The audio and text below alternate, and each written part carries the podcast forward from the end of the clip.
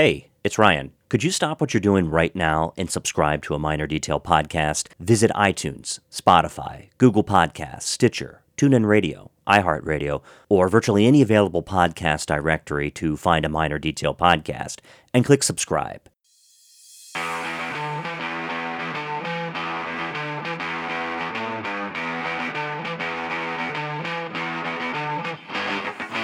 Welcome to a Miner Detail podcast. My name is Ryan Miner. I am your host. I report on Maryland political news at a minerdetail.com. We're a small, scrappy, upstart multimedia outlet in Maryland. We're ferociously fair and painstakingly independent. This year, a Miner Detail in its podcast turns five years old. This isn't your typical boring political podcast. We keep it fresh. We talk about the trending news in Maryland politics. We keep politicians honest and we try to make sense of the news. We don't bullshit you on this podcast. You'll get the news straight up, no chaser. This is episode 271. This is Maryland's primary election night. A Miner Detail podcast hosted a guest panel, and we have quite the cast of characters. It was a motley crew. This show was really fun, even if it was a bit long. Here's the show. Since it's already 8 o'clock, voting in the state of Maryland has officially ceased, um, unless anybody has uh, some provisional ballots to, te- to tend to.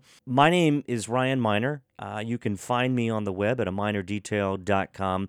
Tonight, I have assembled some of uh, some some dear friends of mine and and some of Maryland's political experts from all over the state. I feel like we're on the Brady Bunch here. Uh, you know, in the last three months, I've done more Zoom meetings than you can possibly imagine.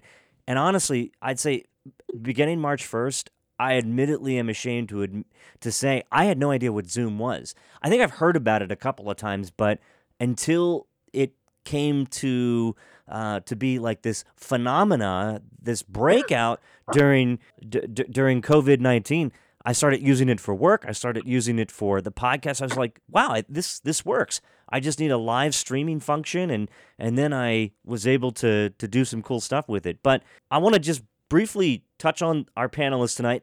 I think we're going to have more people come in and out, and I know that our our faithful co-host Len Foxwell is supposed to be popping in, but I think he's with Natasha right now. Richard, is that right? Uh, I bel I think he's doing. Uh, he's reading the results along with her and Mark McLaurin, to my current knowledge. And Mark McLaurin is is scheduled to come on as well to give his expert opinion. Uh, And I yeah. I can't wait for it. Well, I'll tell you, I said I sent him the invitation and I said, "Look, there is no political panel on election night with that could happen without Mark McLaurin. It's not possible." for the commentary of nothing else. That- yes. yeah, Yeah. Talk ab- definitely more colorful Talk- with Mark around. talk about a guy who is uh, unafraid to give the raw side of Maryland politics. That's important these days. We need honest people, honest brokers, and one of the honest brokers who's on the panel tonight, Jarrett, an unapologetic progressive down on the Eastern Shore, the Lower Shore progressive. Jarrett, how do you say your last name? Because I don't want to butcher it. How do, uh, did you ask how you uh, how do you say it? Yes, how do you pronounce it correctly? Shab blind. Okay. can't. Okay.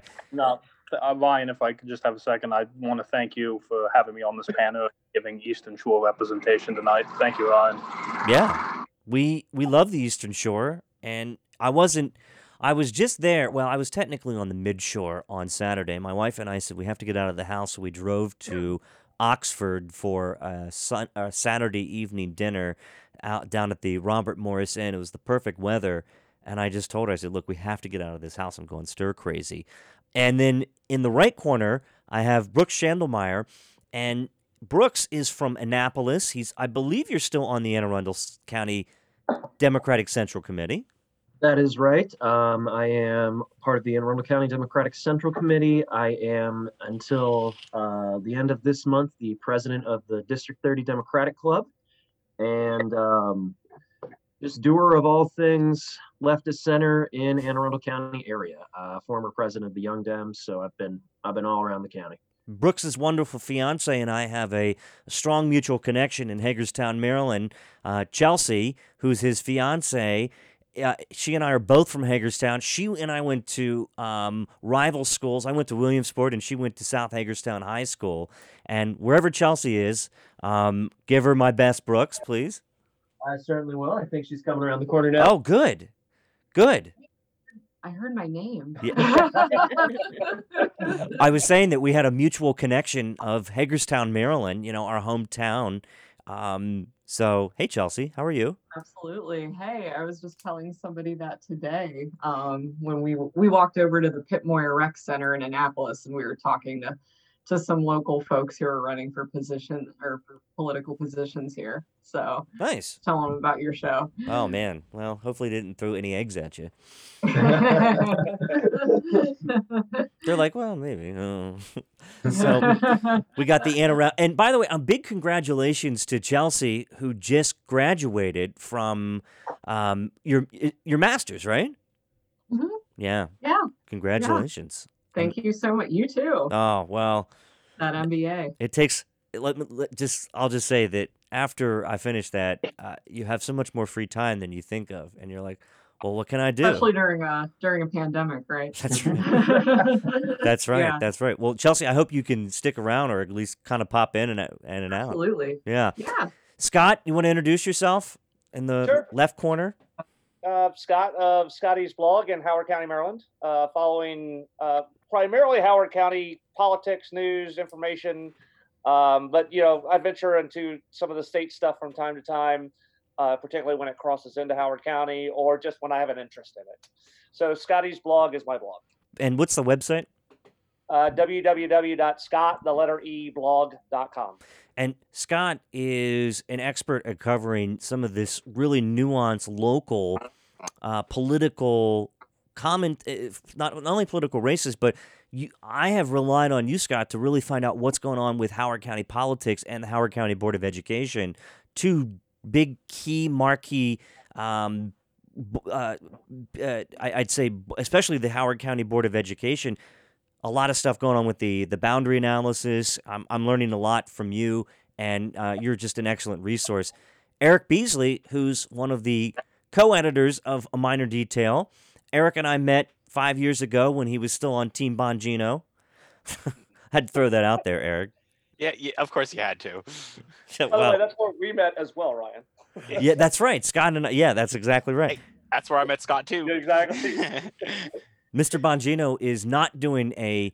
He's actually probably standing at St. John's Episcopal tonight with a microphone ready to interview the president at some time. So yeah, so I, I guess my brief intro is that uh, um, I'm probably the only leftover registered Republican on this panel, um, and and uh, um, I'm in the middle of a of an ongoing uh, deep investigation into some uh, serious issues in Frederick County related to the judicial system and the school system. Yeah, Eric broke a huge story on a miner detail that was probably our top. I, I'd have to say of the entire year. Um, our our our num uh, the number of unique hits, thousands and thousands of people visited the site over the last week because of Eric's story. He'll get into that in a bit. And I want to move to Eric's right, um, but certainly not to his political right. Uh, to go ahead and introduce yourself, Ms. Carter. Uh, hi. Nope. Did we lose you? As an activist here in Ireland, um, former the founder and former director of Maryland Working Families. I now have a um, leadership training. I now run a leadership training organization called Step Up Maryland, that um, is about um, training uh, progressive leaders and making elected leaders like this crop that we're about to have, uh, making them into better, uh, more responsive, and more engaged um, citizen leaders. I, I'm glad you're here. You are such a defining and important voice in in Maryland politics. I've followed you. You have you've you've always provided such astute commentary, and all of you have learned something from. And so I, uh, as someone who is following the news closely, I rely on you all to educate and inform me. And Richard Deshay Elliott, who needs no introduction to the state of Maryland, and I mean this. This is one of the biggest rising stars in state politics. Um, and I look for one day for him to be in elected office himself. I mean that. So, Richard, go ahead and introduce yourself, although you don't need one. All right. Hi, I'm Richard, uh, graduate student at Johns Hopkins University in political science. Uh, I'm currently the campaign chairman and treasurer of Logan Endow, who, if the things go well, will be uh, shown to be the winner if the results come in tonight. Uh, worked a lot on the Ben Jealous campaign, Joe Carter for Congress campaign, and a bunch of others. And the thing I'm happiest to provide is I have vote predictions that I put in the Zoom chat for basically all of the races in Baltimore City, excluding the seventh, the sixth through ninth councilmanic districts. The sixth, eighth, and ninth uh, incumbents are going to win easily. And for District 7, anything could happen. So I didn't want to make a guess. Well, I want to talk about that in just a moment, but I mm-hmm. think the best place to start tonight's show, and for anybody tuning in on Facebook, this is a Miner Detail podcast, election night, primary, primary night panel, and it's a far cry from two years ago on, I believe it was June 28th when Len Foxwell and I were in Wet City, in Baltimore City, and as the election returns were streaming in, every time a new election result streamed in, I think Len had another beer. So by the time it was over, and this was a big night because you will remember two years ago on election night, this is when the entire Maryland political establishment crumbled at the heels of upstart progressives. We're talking mm-hmm. about Cory McCray winning a primary in district in Senate District 45. We're talking about who was it? Joan Carter Conway yeah, uh, Mary Washington beat her, one of the most powerful senators in Maryland history, and and Mary Washington beat her with a grassroots insurgent campaign. It was the same night that that the number two in the in the, the Maryland State Senate lost his primary, Mac Middleton, mm-hmm. in Southern Maryland, and you know I was warned about that about about two weeks out, and I was standing at a polling location in Montgomery County in Potomac, and District 15 State Senator Brian Feldman came up to me and put his arm around me and said, "I have a little news for you. I have," and and and he explained to me what was happening with Mac Middleton's race. I looked at him and I said, I, I, I love you. I think you're great. I just don't believe you. I said, I, I don't think that's going to happen. And he said, You wait.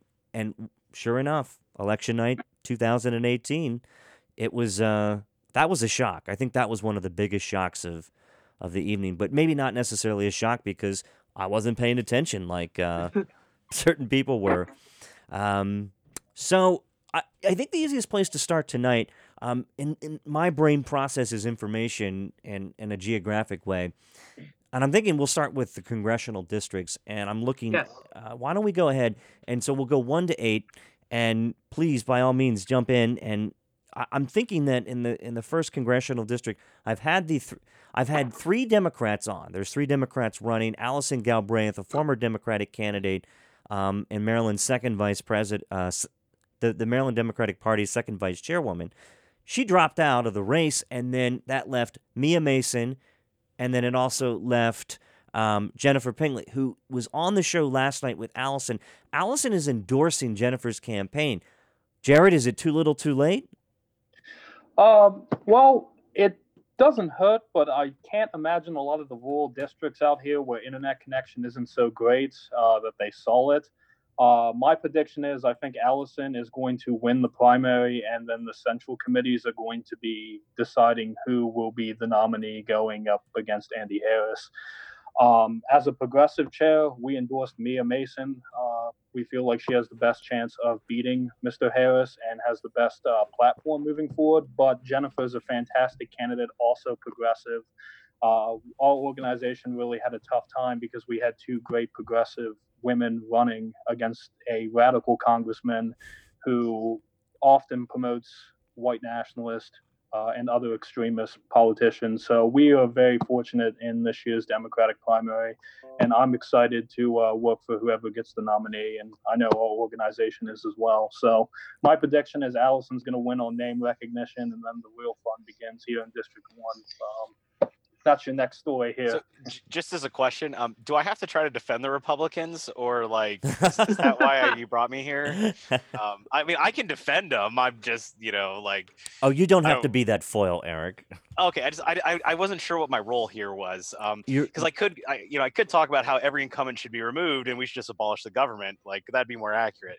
But uh, um, Did, um, before we go on, did you see the uh, Maryland State Board of Elections statement on releasing election results that they just put out? I am looking at the Maryland. State- So um, they released something that says, due to voter turnout, some vote centers may remain open beyond 8 p.m. to allow those voters who are in line by 8 p.m. Da da da da da. da. As a result, the State Board of Elections will only release results of those local elections in counties where all the vote centers have closed. Uh, the results should be posted by 8 p.m. It's past 8 p.m., so they're behind on that. wait, yo, let me guess. It's Baltimore and Montgomery County, right? Probably. oh. These Hey, results will include, Jesus. but these results will include mail-in ballots counted through last night. It's going to be one obscure precinct over in Gaithersburg, which will be right down the street from me. That'll hold the entire state up, and then I'll the mayor who lives literally two two doors away from me is going to have to walk down and then just make it rain. That's how election politics work. And Eric Beasley, who is no stranger, of course, to weird politics, um, especially in Frederick County. Yo, people here are crazy. Yes, yes, they are. Um, so, Jarrett, uh, just to wrap up that thought, um, it looks like it looks like that this race fluid. I don't know how it's going to turn out, but I am guessing, and I hate to say this, that it's going to be very tough for a Rep- for a Democrat to to take Andy Harris, especially this year. And this was a carved out district for a Republican. Andy Harris, um, he he uh, he may he may in fact call me up later tonight and and say some unkind curse words to me as he has done in the last few days to Republicans and Democrats apparently. Um, but it doesn't look. I mean, Andy Harris, by the way, I want to mention he has a challenger and a guy by the name of Jorge Delgado, who is actually interestingly enough ran to Andy's right, but ran on basically an anti-incumbent. Uh, very conservative platform. So, uh, and, and Mia Mason, who told me that she may actually join us here in a bit, and that would be just fine. Love to have her again. Brooks, um, in the third, you're in the third congressional district, right? I am. Uh, I I think that is going to be John Sarbanes very very easily. Does he have an opponent, Chelsea? Does yeah, he does. I, I don't even know who I- it is, and I'm ashamed of myself for not knowing It's that. uh, Joe Ardito and John Rea. John Ree is a um, a perennial candidate whose biggest opposition to Congressman Sarbanes has been his lack of support for the Iraq War, uh, which I it Yeah. doesn't get anywhere in a Democratic Party in a Democratic primary these days. Um, I I think John Sarbanes is going to easily cruise to this uh, Not- race not- for reelection. Ninety percent. Oh yeah, uh, it's it's District Three is going to be real boring. That's okay. That's okay. I, boring is sometimes good, and of course, District Four, uh, Anthony Brown is facing two opponents: Sheila Bryant and Kim Shelton. Anthony Brown, former Maryland Lieutenant Governor, who then made a he made a rousing comeback back in 2016, when, or was it 18 or 16? I think It was w- 16. 16 when he was elected to Congress and then, of course, reelected. It was funny. I saw Anthony Brown up in New Hampshire uh, when I was there in February covering the presidential elections. He was on the stump for Mayor Pete. So I know that was Richard's favorite candidate in this race. I like that Anthony Brown came out in favor for Pete because it, uh, that's very much an Anthony Brown thing to do. I believe Anthony Brown is going to be running for governor in 2022. And tonight's results with him running against Sheila Bryant, a progressive who I helped put her campaign together, she's going to get 30 plus percent just because she's not Anthony Brown. Just because of that. And that does not bode well for Anthony Brown's uh, ca- possibility of winning a, a governor's race, in my opinion. Well, I'm I don't think I don't think Sheila's going to win, but she's going to put enough of a dent in Anthony Brown that his statewide credibility should be questioned, in my opinion. Wait, does Anthony Brown have any statewide credibility? Never said he had any. okay. I I mean, just- uh, uh, to, like uh, Ryan said, he had a rousing comeback. He beat Glenn Ivey, the former Prince George's State's attorney, in the 2016 primary by two or three percent, Yeah. something like that. Like for a lieutenant governor to narrowly win a congressional primary, that's that's pretty bad. But the but the Ivey name is has been long established in especially in that fourth congressional district and Yep. Glenn Ivey at the time would have made a fantastic congressman. hmm He still would. Let's talk about the fifth congressional district. And by the way, in the fourth and the fourth congressional district, whoever is going to win the Republican nomination will ultimately falter to the Democrat. Uh, and I uh, we'll just call it here on election night. Um, the the fifth I figure we just better go ahead and put that one out there.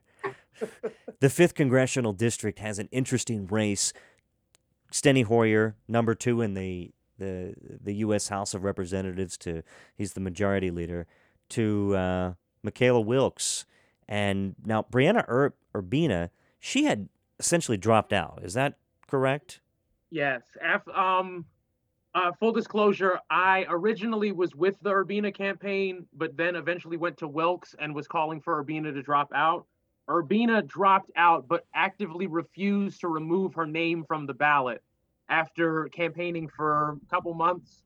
Uh, I do think that Mckayla is going to have a very strong showing, particularly because there are a lot of new coming voters, people who have not voted in the past few primaries who were able to vote due to uh, mail, vote by mail. So I think Mckayla Mckayla has a shot to beat Steny Hoyer tonight, in my opinion. You, Is it likely?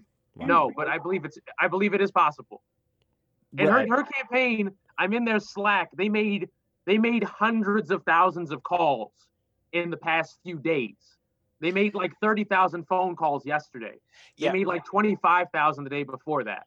Ryan, Which- look, like hands down, and, and, and you skipped over this topic, and it's something that we need to keep in mind. The entire dynamics of an election happening during a lockdown is Yeah. very different when Yeah. because so for example, especially in, in in like a progressive or a libertarian circle, you don't have focused volunteers in the state of Maryland, but you do have Mm-hmm. national support for those candidates. So like Richard, I bet a lot of those phone calls were performed by people outside of the state Yeah. in Mhm. some is uh, you know our revolution whatever organization it may have been and because you've basically with a quarantine we've kneecapped the main the primary two party system which is based on you know um, uh, knocking on doors uh, direct voter contact Mm. and it's turned into online and phone Yep. calls which is of course where an, an insurgent candidate is going to be much stronger because they draw that Mhm. national support so if there is an election in which you're going to see a- anybody Oh. from either extreme winning a primary it's this one hmm And it's not even to add to your point. It's not even outside the state. I mean, we were making calls and texting. Uh, I was texting for her just a couple days for her here on the Eastern Shore. Even I, I agree with Richard. I think she's going to have a strong showing. And if tonight's not the night, which I hope it is, I definitely hope uh, to see her run in the future because we are still going through a very big demographic shift in this country. Uh, 2024 is going to look a lot different demographics wise, both racial, ethnically, as well as age. Uh, I would definitely hope to see her continue to stay active. Um, and I think you'll start seeing the progressive and the libertarian wings of the party become the moderate wings of the party moving forward. So I think that's an excellent point. And just to highlight that, Mckayla Wilkes has run one of the best grassroots campaigns Yes. of this election cycle. I have seen her tap into social media and new media in a way that other candidates haven't. Steny Hoyer has been a ghost. He has been a ghost in this election. And it's nothing against Steny Hoyer, but could you imagine in the 5th congressional district if a young upstart progressive woman takes on the number 2? That would be akin to Alexandria Ocasio-Cortez It- it- taking it'd be out bigger. so No, I no, no, yeah, no. no you're you, this would be like uh, dave bratt unseating eric cantor Yeah. in virginia that's a great That's the comparison. example. I gotta say, probably a unpopular opinion on this panel. I actually think the pandemic's going to help Steny Hoyer. I think it's going to help him cruise to it. Um, the biggest way to actually get these new voters to dump a incumbent who's actually relatively popular in his district is through direct contact with doors. Phone calls aren't as effective. Social media is not as effective for turning out votes. I mean, we're all campaign professionals. We know that that face-to-face contact. And so I think that name recognition and the work that Steny Hoyer's done throughout all that time, and the fact that you can no longer go out and talk to voters one-on-one will cause Hoyer to just pretty easily coast. Um, I, I don't know. I, I don't have a percentage amount in my Hmm. mind, but I'm pretty confident Steny's going to take it pretty easily. I I will say, like with concrete evidence, uh, Mckayla has made Steny spend more money and direct more attention to voter contact than any other primary he's ever had since he was first elected to Congress. Steny did a big media buy. I think it was last weekend. He did he did like five or six different rounds of mailers.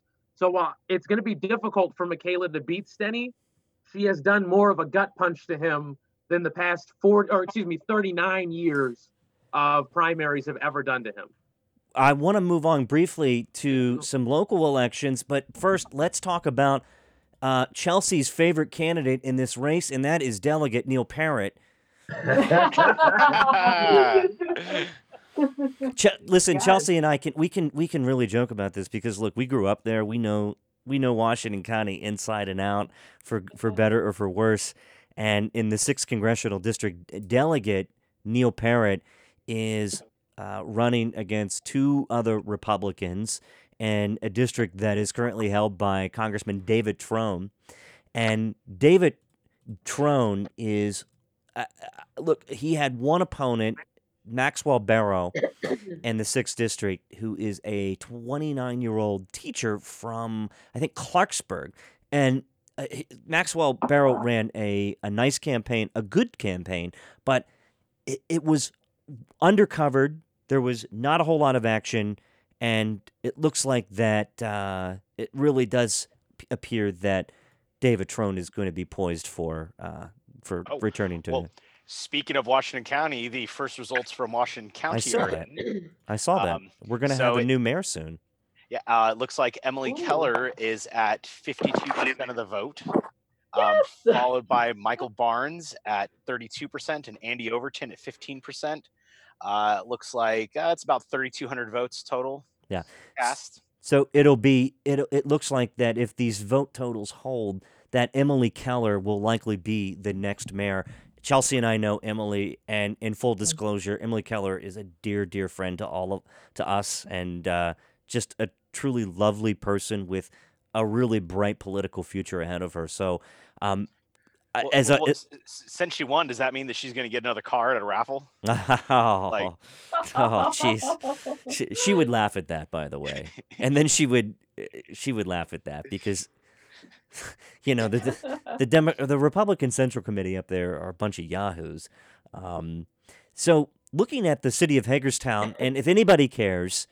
Uh, Chelsea and I do because we know these people. Looks like Kristin Aleshire, who was a former county commissioner, he looks like he is leading with 13.9% of the vote and it looks like looks like Bob Bruchey might get a seat on the uh, Wow. the Yeah. the current mayor of Hagerstown decided not to run because if he did, then he would have faced some serious serious pushback from a lot of people. So what does he do instead? He stays in office and drops back to the council where he says he'll have a vote. So I'm just looking at some of these results. We don't know how any of this is going to go down yet, but these are some early returns. Um, okay, what about the seventh congressional district? And by the way, I'm going to say that Neil Parrott wins tonight in the uh, the sixth district. Oh, of, of course. So obviously, I know a lot about the sixth district. Um, in the primary, Washington County is a bulk of the voters, and so any candidate that comes o- that comes out of Washington County is going to get a bulk of the vote. Um, simple as that. Kevin Caldwell's a nobody, and I've never even heard of the other guy. So, But okay, uh, the seventh congressional district. Um, I think we actually missed the second, right? Dutch Ruppersberger. So, is anybody putting money on Michael Feldman to pull out a surprise victory tonight? Richard laugh. What I'm curious on on the Republican side of that race is how well does Tim Fazenbaker do? Um, Mr. Fazenbaker has fully embraced a very Trumpy, I'm just going to go ahead and call fascist uh, part of that Republican electorate. But he's kind of seems more interested in trying to do a bunch of uh, interviews of conservative YouTube host channels than actually running.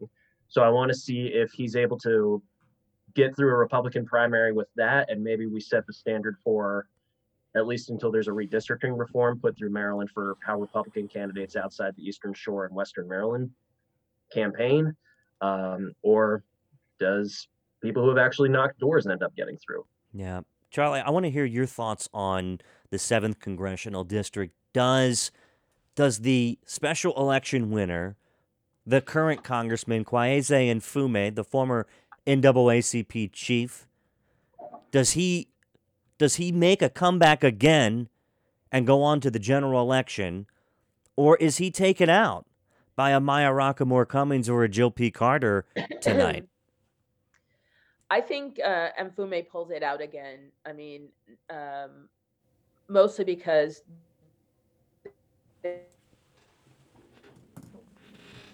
that, um, and now you know with with turnout increased, I think you know his base, who are older, um, I think that he's going to pull it out. Yeah, I, I have to agree. I mean, I saw his supporters at the Bain Center in Columbia today, um, and I, I I can't see him losing the seventh Yeah. uh, primary this time around. I even talked to one of the coming supporters, and um, you know, not no one working on the campaign, but just a supporter, and they were like, I mean, the odds are be of beating him after he just won the special ele- election is slim and none. Well, I know that Maya Rockeymoore Cummings, she did run an aggressive campaign. I will give her a tremendous credit for stepping up and running what I thought was a productive campaign. She held many of these Zoom forums throughout this pandemic, and I would tune in, and I think she really did try to uh, to run an aggressive campaign. She certainly had some money as well, but the the political dynamics are clear. It's difficult to to to accomplish that, especially after winning the congressional uh, special election and when you're sworn into Congress. It, would just it would seem logical that uh, the former congressman would then again return to Congress uh, in the next year and be on the general election ballot. As far as the Republicans, um, my money is on Ray Bly to pull this one. Yo, I was just gonna say that, dude. The, this is the Maryland version of Joe Exotic. Okay. Does anybody think that uh, when Kimberly Klacik ultimate, it, it pr- probably will be Kimberly Klacik who wins the uh, the general or not or rather the to be on the general election ballot wins the primary tonight. But it seems like Ms. Klacik is not Right. running a serious campaign, but rather eyeing a whatever that obscure news network is that is more right wing than Fox. Um, it looks like Own, she, mean- own network, one yeah, American one, News. one American. Yeah, that. Yeah, Th- those guys are hilarious. I don't watch because I need less stress in my life. So I I but it does appear that Ms. Klacik is seriously eyeing some sort of media gig given her obsequiousness towards the president of the United States. Um, and it just seems like that she's been pretty much tone deaf in this entire process. And and as I said to to others uh, in this race, like our Eric, our mutual friend Brandon Cooper, who's uh, a, a young, dynamic, smart African American Republican, and I, I think and, that sh- and he's like six foot eight. yeah, he is. Yeah, he's like six foot eight. But Ms. Klacik has she has an opportunity to use her voice, especially in such a t- a time of tumult in our country, and I feel like that she's only been using it to further ingratiate herself to President Trump, and it's just it's difficult to understand. Well, that's honestly look at the the track history of this. Um, failed Republican congressional candidates. What do they end up? They end up on the media. Um, like, let's be honest here. And obviously, what gets ratings in the media is essentially shock jocks. How do you think Howard Stern's been on the air for what thirty years? Um, you know, whether you agree with him or not, he's still on the air. Like, and that's probably what uh, Kim Klacik is angling for. Like a lot of other people, a lot of other candidates, not just Bongino, have gone that route as well. Um, Well, is Eric, that an is that an odd approach to take? It seems like the majority of the GOP is either cozy up to Trump or lose your funding and get pushed out. Um, Mhm. I, yeah, it seems like the GOP, at least here in my experiences here on the Eastern Shore, have embraced the extreme of the extreme. Oh, absolutely, absolutely, they have. Um, and you know, we, I mean, look, realistically, we could argue forever about which is more extreme, you know, yada yada, whatever. But uh, absolutely, I'd say probably eighty percent of the Republican Party has embraced uh, Trump isms, and you have other people that, you know, leftover Republicans who. You know, are much more of like an Eisenhower type Republican. They all end up, uh, you know, re-registering as a Democrat just to screw with their primary or uh, not voting. Oh, well, Ms. Klacik has certainly uh, she's corralled a large social media following and on Twitter, but I just can't see a Republican winning the seventh congressional district, especially in an election year that is poised to, I think, be favorable for for Democrats. And so now we move on to the eighth congressional district with Jamie Raskin, who is the incumbent. Uh, honestly, even though I live in Montgomery County, I, I, I th- I'm looking at the state board of elections now. I couldn't even tell you who any of these people are running against him, uh, notwithstanding Shelley Skulnick, who I think ran four years ago. But I, I will just right. we know about Utam Paul. He's the guy that dropped all those signs in the middle of the night and never picked them up. oh, Utam Paul. Yes, Yeah. sounds like a cowboy. He, he actually he put a sign on a um, uh, uh, the Rose family's house for some random reason Well, back in uh, 2016, I believe. Oh, I remember that. So now that we touched on the congressional elections, um, I'm interested. Let's just skip back and forth here, and I want to go up to Anne Arundel County, uh, Brooks and Chelsea. The Anne Arundel County Judicial uh, Circuit Court race actually got some surprising, surprisingly, it got some ink this year from the media, and it looks like it's a race between four incumbent judges who were appointed by Governor Larry Hogan, and then it looks like the former state's attorney Wes Adams is running in that district, and then there's another outs another attorney who's running. Brooks and Chelsea, do Hogan's judges get reelected, and or does Wes Adams sneak in there? I think there's always a possibility of Wes Adams, who has a countywide campaign, uh, countywide campaign infrastructure from his time as the former state's attorney, could sneak through. But judicial elections are again notoriously boring, and I think actually with the ink going out against him for just all of the terrible career decisions that Wes Adams has made, he's going to lose because I know some people say no or there's no such thing as bad press, but when you have during an era of um, heightened concern around uh, sexual harassment in the workplace, and Wes Adams personally brought on someone who had groped a couple staffers, that's going to be bad on him. Yeah, I love weighing in on judicial races now. Um, but I think uh, there's a very important aspect on that race, especially, is that um, Wes Adams was elected as the state's attorney in Anne Arundel County, um, knocking off incumbent Ann um, Ann Coltis. Yes. Um, Ann Coulter? no, no, uh, yeah, that that's her name. So one of the key um, uh, campaign issues at that time was there was actually there was an um, an Air Force service member stationed at Fort Meade who had somebody break into his house, and the incumbent dish, uh, state's attorney filed second degree murder charges against him. Okay, it was a very clear case. The door was broken into. The the man opened fire, killed the guy.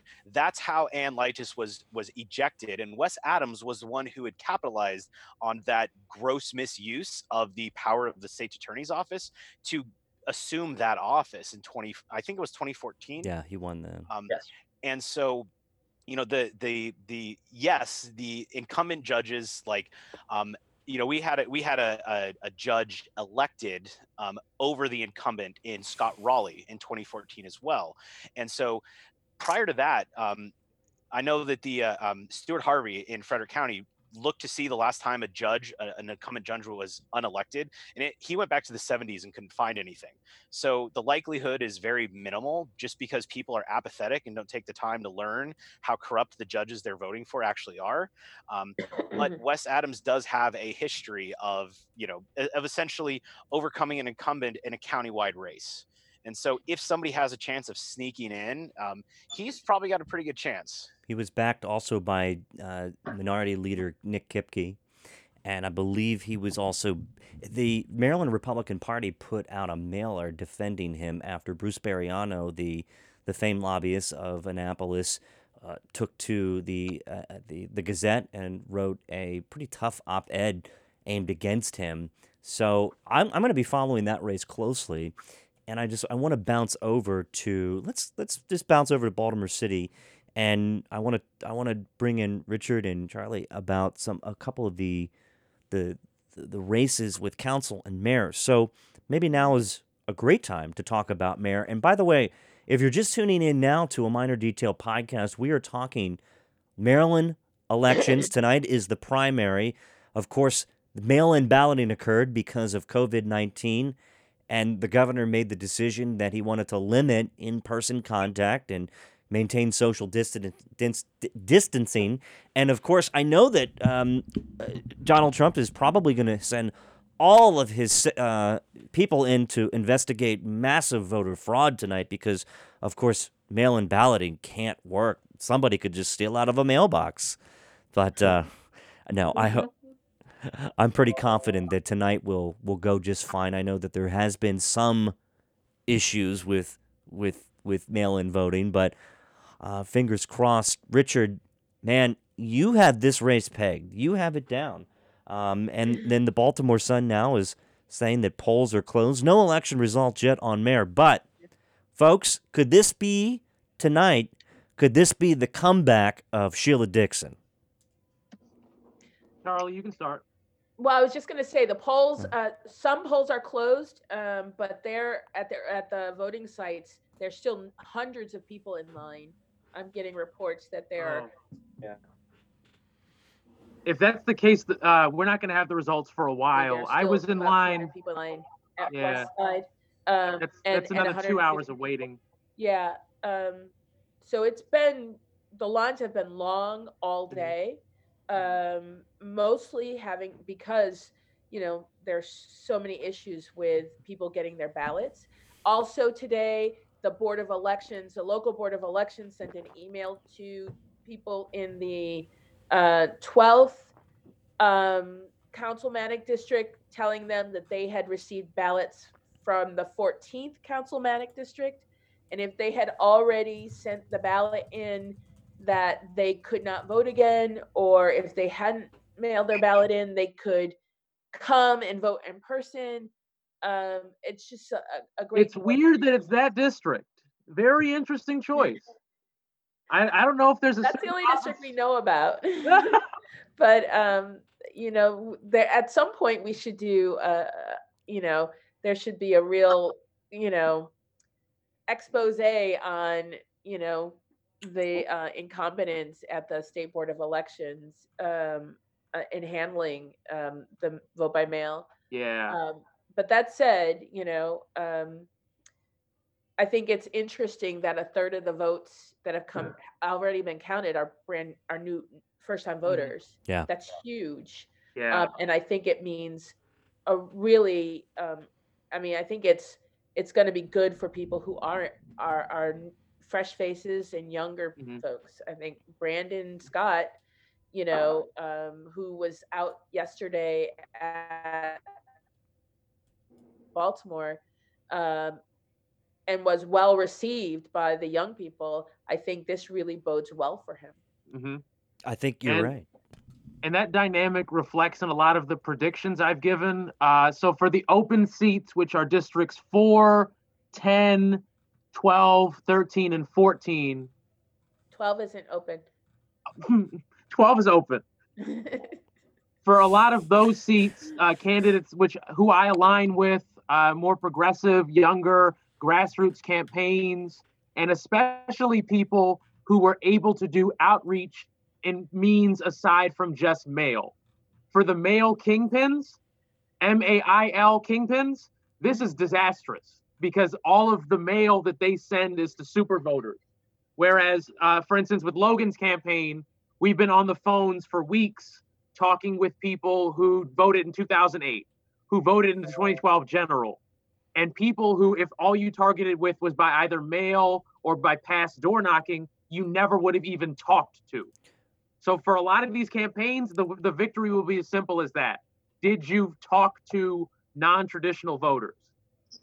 Yeah. For you, um, Baltimore, uh, Baltimore focused guys, uh, Richard and, and Charlie, um, how how well do you think Mary Miller's going to do tonight? Um, I I saw she had a lot of uh, TV airtime on um, network TV at least, and some of it came down to Annapolis. And I know the head of her super PAC got caught saying that they were going to try and take advantage of the balkanized primary to just get white voters. Do you think that's going to end up working out for her, or do you think that that's backfired when that mic leaked and she's just going to fizzle out? No, I think she's No. in it. I think that it's going to be a very close race. I think um, just based, you know, anecdotally, the number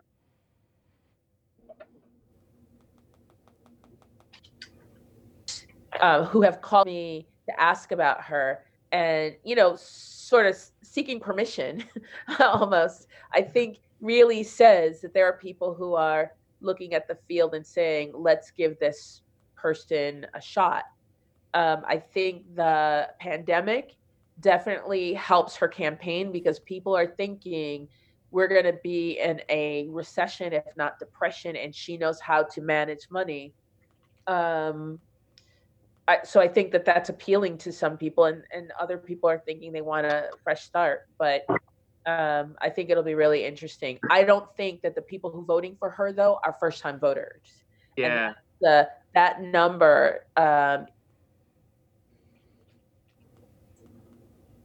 I think it's a three way race right now. Between between uh, Sheila Dixon, Mary Miller, and Brandon Scott. Now, there's there's another political analyst that uh, have said that there is a shot for Thiru Vignarajah, but I cursed him out at the polls today. oh, okay, well, um, if the if the, well, That needs to happen to more politicians, by the way. yeah, like oh, there, look, there's Eugene Craig that is joining us. Um, who Uh, now Eugene's the best dressed of all of us. Oh, really? Yeah. I mean, Eric, how you does and this I move down on this totem pole every time someone new joins in. Eugene Craig I know. is always Look- the best dressed man. I should just do a Spike Cohen and just take my shirt off. Like, screw it. What's up, Eugene? Are you muted? Are, are you there, Eugene? Hi, hello. Muted. I'm gonna. Okay. I, I I don't know. I, I I can't get over how good he's dressed.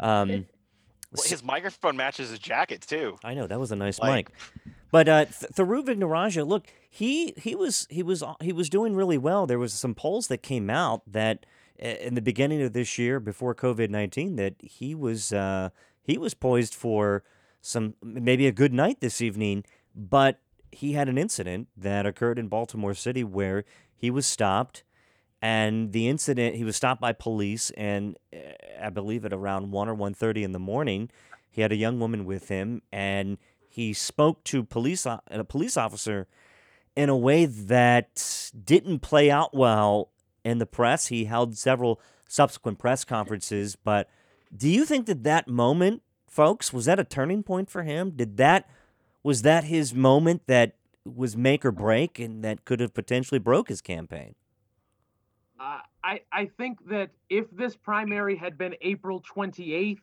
rather than today, Thiru would have had a much a much better shot.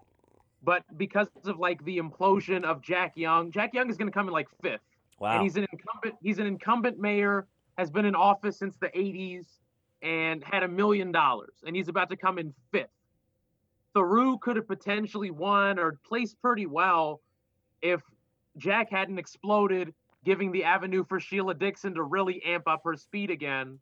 Uh, the Greenmount incident, especially because Thiru's voters are are mostly conservative white folks for the most part, and him getting caught in that incident, I think, really hurt him. The only thing keeping him afloat was that he he had his own, he has his own news channel. Like you just talked about, Kim Klacik is going to get One America. Thiru is already a Fox 45 talking head. Yeah, I actually think that in this in this current environment that him being the Fox um, candidate um, is is really a turnoff for vote for people who may have considered him. Was it because the local Fox affiliate there is it a conservative outlet or is it that what was what stuck out for that media network for Thiru Vignarajah? What was it ostensibly his tough on crime approach? Yes. Yeah, and, so. and he Yeah, and he's pretty. been on it pretty much every day without contestation. Like he had a town hall that was supposed to have every mayor there, but Thiru was the only one who showed up. Right. And he's had pretty much sole coverage on that channel. I'd say at least at least since the pandemic started. Right. And I think the incident on the incident on Greenmount just it brought back um it brought to people voters' minds the video from a few years ago um Mm. where he was hmm it was very Marion Barry esque. The the the hotel video where he was with the young woman Yep. from Mhm. Project Veritas. I remember that, and that was that was a tough one. Um, it gives legs to that story all over again. And I think that that's really what un, that what undid Thiru.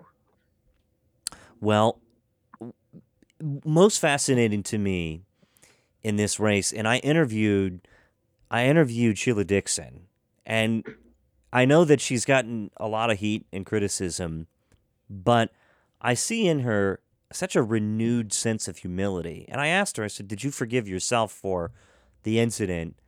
And she said, you know, and she stopped and paused, and she said, "You know, I did," but she talked very transparently and openly about that. And I think that political redemption, people want to give second chances when you, you know, you can prove it.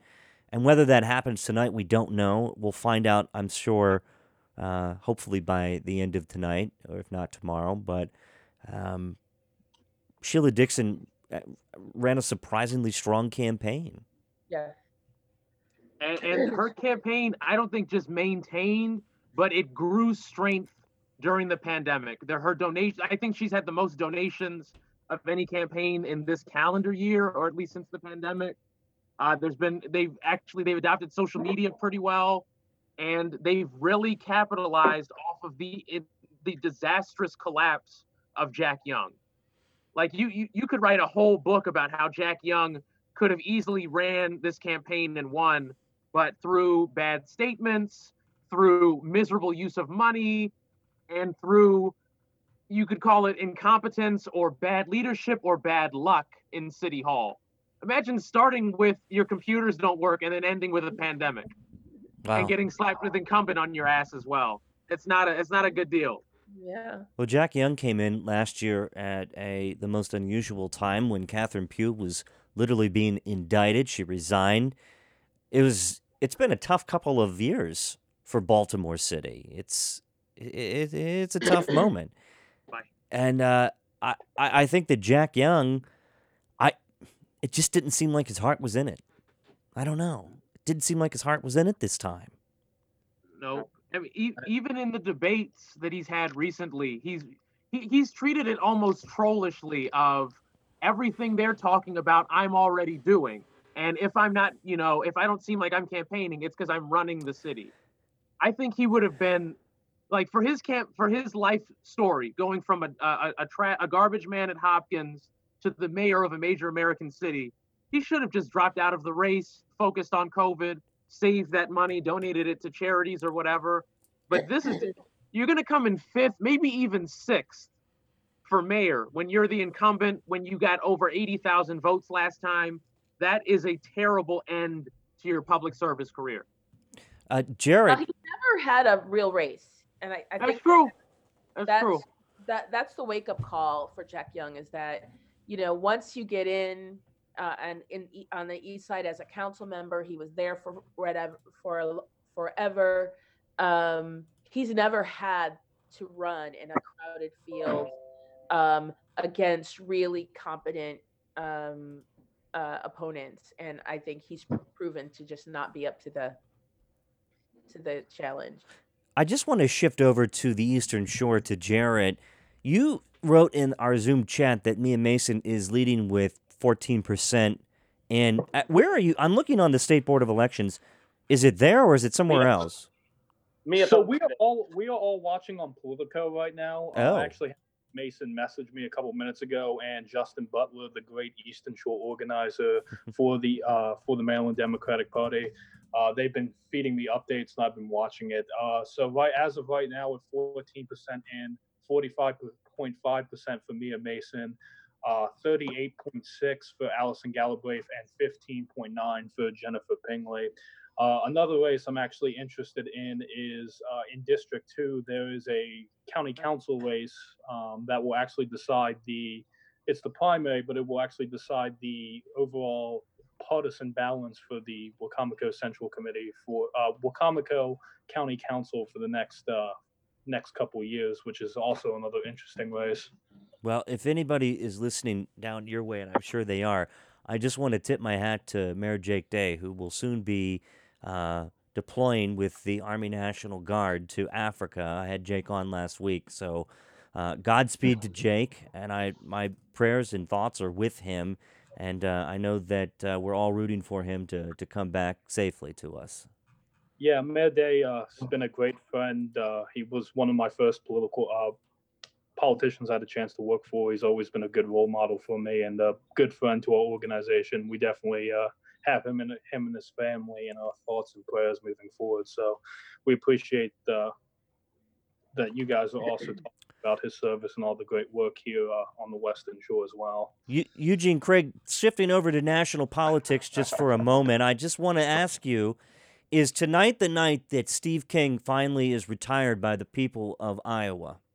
I hope so. Um, I, I hope so. I think uh, they're supposed to be closed now as well. Um, I hope so, man. I, uh, Jesus, I, hope so. Um, but you know, history says probably not. But you know, we can be very hopeful. Um, I, I can see a situation with Steve King that we've seen time and time again, where the candidate is trash and the members trash. But what happens is that you know their local folk just love them, and so you know um, they end up getting reelected, although they're trash. I mean, I, I- equate them to the Empilaria, right? We, we got we got Empilaria here. You know, for some reason, you know, he's been trashed for decades, but for some reason he gets elected cycle in, cycle out. And I think it's similar to Steve King. Well, Eugene, to um, give you a little bit of hope, um, uh, my fe- my day job is working a lot of federal political stuff as well, and the King race is one of the ones we've been asked to keep an eye on. I actually think King is going to be knocked off tonight. Um, in the case of Ben Valeria, he got kept on because he actually had some power and say in legislation. Uh, but King's been booted from the Agricultural Committee. This is the first time that Iowa has not had anyone representing them on the Ag Committee in goodness knows how long. And that's dragged him down a lot. And you combine that with the fact that the National Republicans now seem done with him. Uh, I think it's going to Yeah. carry on for a, a bad night for Mr. King. Although, again, this is I a see. weird year. Well, I want to say Weird that year, the- man. we are getting some breaking news in the state of Maryland that Donald Trump has won the Republican nomination for the state of Maryland, and he will go on to uh, likely lose the state, but he has won the Republican nomination in the state of Maryland.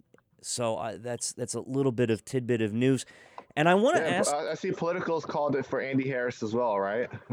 It's, ha- Yes, uh, called for Andy as well. Well, I'm looking at Politico right now, and if you go to politico.com slash 2020 dash election, Um, I am actually holding out the second district for uh, for Mike Feldman. My my my bet is on young Mike Feldman making a a dashing victory with at least ten percent uh, over Dutch Ruppersberger.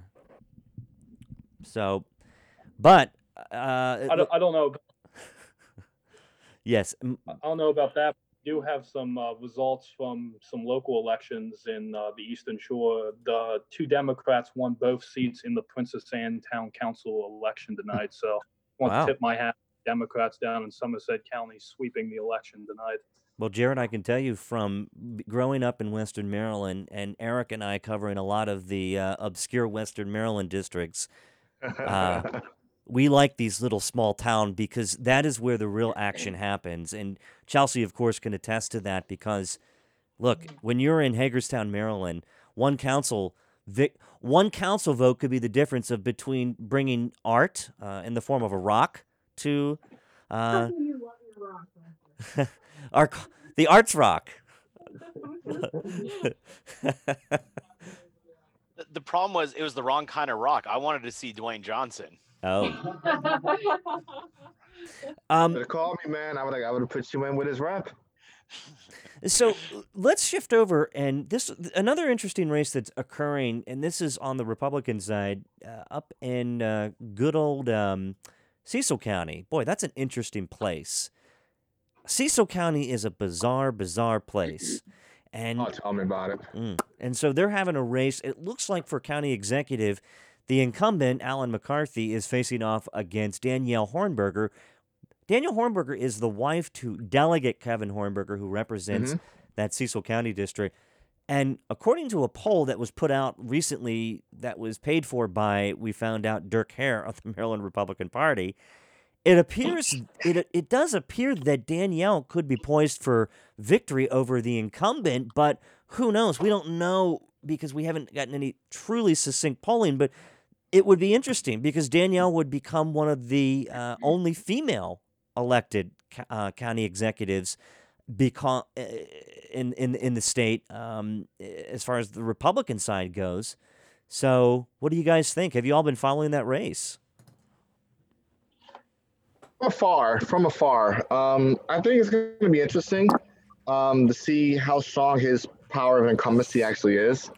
Um, I mean, from all intents, at least socially, it looks like she's run a robust campaign, and you know, does kind of help that her husband's, you know, her husband, Yes. and uh, he, there's a lot of goodwill built in there.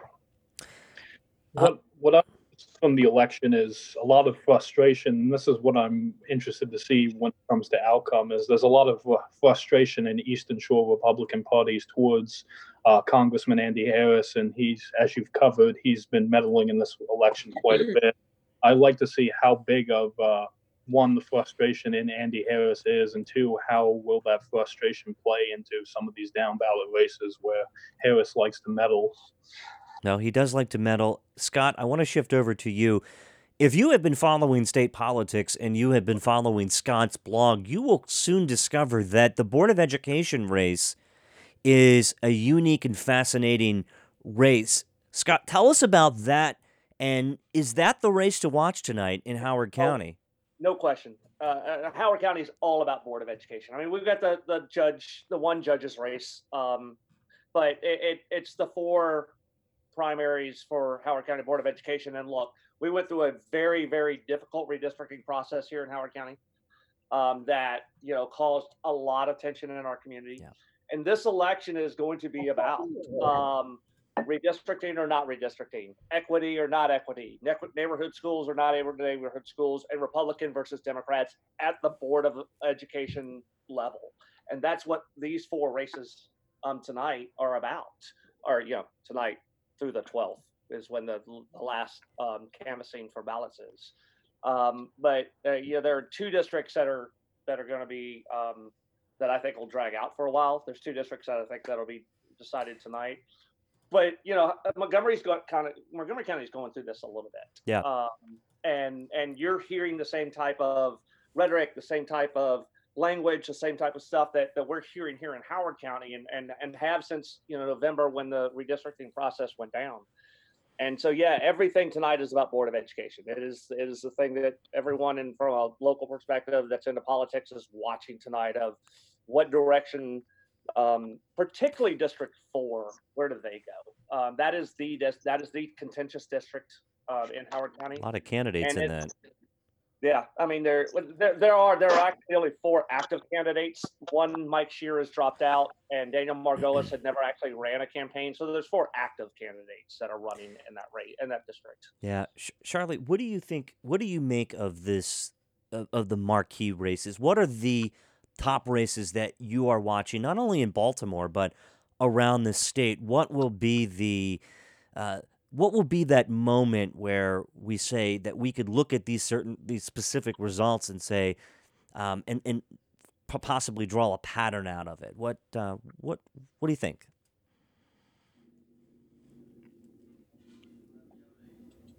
You're muted, Charlie.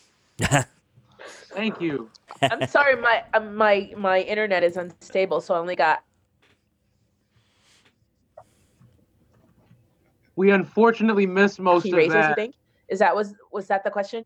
No, my let me just let me reframe that question quickly for you. What do you, what are you, what races are you watching in addition to Baltimore City? Well, I think um, definitely the Howard County Board of Education, like that we just covered. I think that that's, um, I think, um, and then there's uh, Montgomery County Board of Education too. I Yeah, think, uh, given all that's going on, given the blueprint legislation, given um, all of that, it, and especially the redistricting question that Howard County just went through. I think all of that, uh, people are looking um, at the results uh, because leaders are going to be asked to step up and make some tough decisions. And whatever happens in Howard County is going to be an indication for them of whether they, how much they want to rock the boat. That's a good point. In the District 4 Howard County Board of Education race, who is the incumbent in this race? There are actually two. Um, so this is so we switched from a um, county-wide rate uh, election to now this is our first election cycle by district. So Kirsten Coombs and Jen Mallo are currently on the board today. Mhm. Uh, only one, if they both are the two that go through, only only one will be on the board in the future. Now there's a very strong candidate in Susan Palmer um, that is, I believe, going to have a good showing tonight. Um, whether she's, you know, I, I believe the my if I were to guess right this second, it's Kirsten Coombs, Jen Mallo, says Palmer. Two of those three will move on. Um, and and and there are clear lines drawn uh, uh, locally of who's supporting this candidate versus who's supporting these candidates. And um, and and as um, uh, Charlie just mentioned, I mean, this is this this is the race. This is the one that I think everyone's not only going to look here in Howard County, but in other counties of District Four. How did this turn out tonight? How did this turn out in November? And what and and what the the the dominoes that affect that going in other jurisdictions like Montgomery, Anne Arundel, and others that go through redistricting in the future. Um, I believe this is going to play into that in a big way, specifically this district. Well, also, um, just to toss out there, if you look at the demographics, like partisan wise, of Howard County, it's pretty representative of the entire state. It's essentially all the countywide offices are basically Democrats, uh, have been for a while. And especially if these Republican candidates at the Board of Education level can start making inroads, then it does also give a template in other counties, like, you know, to, to basically make similar inroads. What messaging can actually translate into these other districts? What does it take for somebody to say, I'm going to vote for somebody who's going to introduce radical change into our education system? That's a good point, an, an excellent point. And the same is happening in Montgomery County, where there's three candidates that are essentially being discussed out of the 13 person at large primary race. One is for neighborhood schools. And then basically the entire Montgomery County political base has come out and said, we're going to we're, we're going to root against this guy. But the Washington Post which is a predictor of elections in Montgomery County for the most part. When they endorse a candidate, that candidate tends to fare very well because we know that people are less inclined to pay attention to Board of Education races. And so it's it's between three candidates in Montgomery County and depending on whether those three candidates, it could be the top two candidates who will advance to the, the general election, uh, who are very similar. Perhaps one of the candidates who are pro neighborhood schools could split that vote, and then he could make his way up into that second position. And then who knows what's going to happen in the general election? That's that's not unheard of. So I, I do think Stephen Austin makes it to the general. I'm sorry. I, I'm uh, Ryan. I do think that Stephen Austin is going to make it to the general. I think it's going to be Lynne Harris versus Stephen Austin. That's a that's a very I mean, and that's kind of the conventional wisdom of what could happen. Although Sunil Dasgupta, he's got the Apple ballot, and that's a mm-hmm. big deal. That's a huge deal in Montgomery County. Now, didn't Stephen Austin literally get every elected official putting an explicit letter saying "Do not vote for Stephen Austin"? So Yeah, they get that gets you a lot of votes. Yeah, and look, i- i- Stephen Austin, yes, he has he has gotten a lot of pushback from elected officials, but not everyone. But there's certainly it was at least half of the delegation who said, "Don't vote for him." Um, so, If they didn't think he was going to win, they wouldn't have said anything. well, and, he's and and like Ryan said, uh, between Lynne Harris, Sunil Dasgupta, and Dalvin Osario, the progressive vote in Montgomery, you can estimate it pretty easily using the 2018 numbers. Looking at either how Marc Elrich did or how Brandy Brooks and Chris Wilhelm did, it's something like 16% of the vote. Yeah. Something like that. Divide that vote two or three ways. eh, That's not that's not enough to win countywide, and even just in the primary.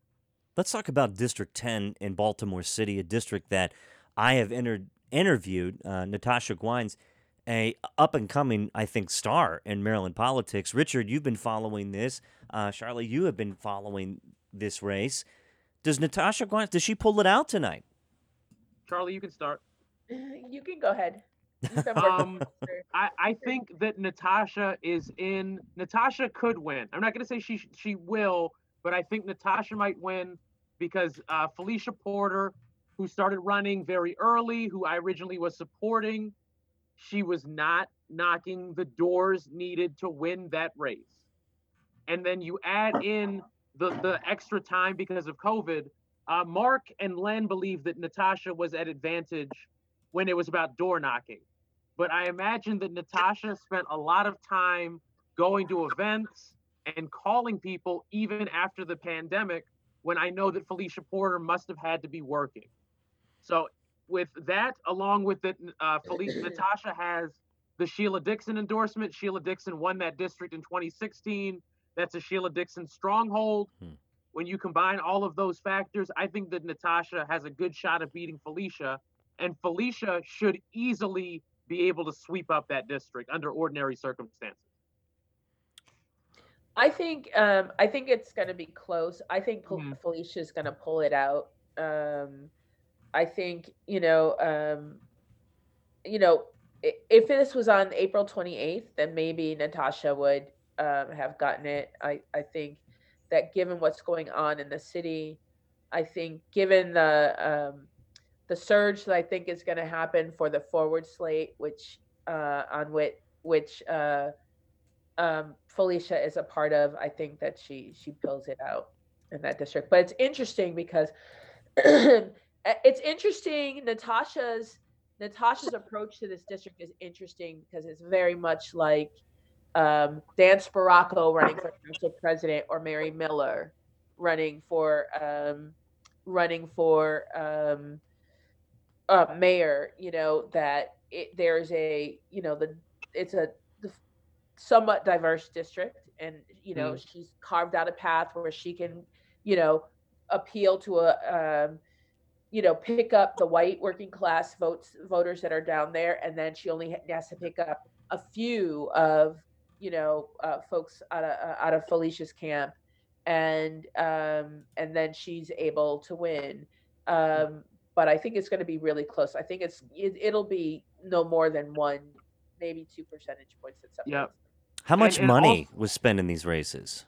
Ooh, Felicia had like sixty thousand dollars ish, fifty-five to sixty. Natasha, I think, had like forty-five, something like that. Yeah. I think Um, more than that. I think Natasha's numbers are the last numbers I saw.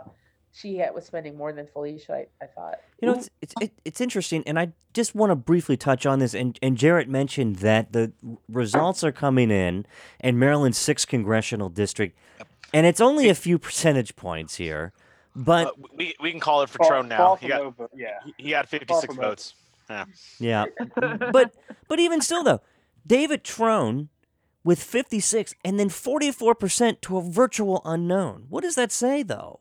Yeah, and and you can call it now David Trone running for governor, just like just like I said with District Four and Anthony Brown.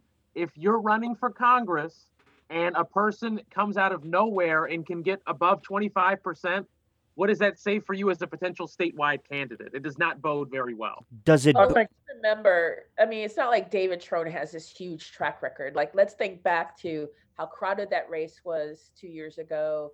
He spent a boatload of money 15 in order to get it. He could have bought he could have bought that part of the state with that much money.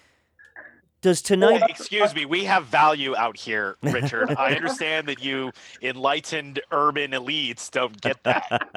I, I think another thing that it says is uh, progressives in rural parts of the state in District 6 here in District 1 are actually a thing. I mean, Mhm. we often get ta- uh, passed over. I mean, there's a lot of great uh, progressive leaders like Richard uh, Richard out in uh, some of these big urban counties, but uh, us progressives here in uh, uh, rural areas are no slouches, and we're able to make impacts on races like in District 1 and District 6. Am I saying uh, is going to win? I haven't followed the race, but I do Yeah. think he can be able to make an impact because there are a lot of progressives in these rural areas that people don't talk about or normally don't have the uh, their voices heard. Well, that's a that's a point that should be taken well. And tonight, based on the results, and we have seen very limited results, but of course tonight could be and and then the general election moving into that, I think we might have a good idea of kind of how the gubernatorial race in Maryland will mm-hmm. shape up in 2022. And what I'm seeing, and just by looking at this, the, some of the results, given what might might happen, this is all good news seemingly for Peter Franchot. Yes. I, I I personally think that number one, the county executive candidates, they can't run for governor. No matter how good your response is to COVID, there's gonna be 20 or so percent of your of your county that vote in your primary who just aren't gonna like it, no matter what. Like for Johnny O and Angela, I think for both of them that kneecaps them strongly. And that leaves the federal candidates of Trone and Brown uh, if Trone runs for anybody that's not Franchot, it's going to be too expensive.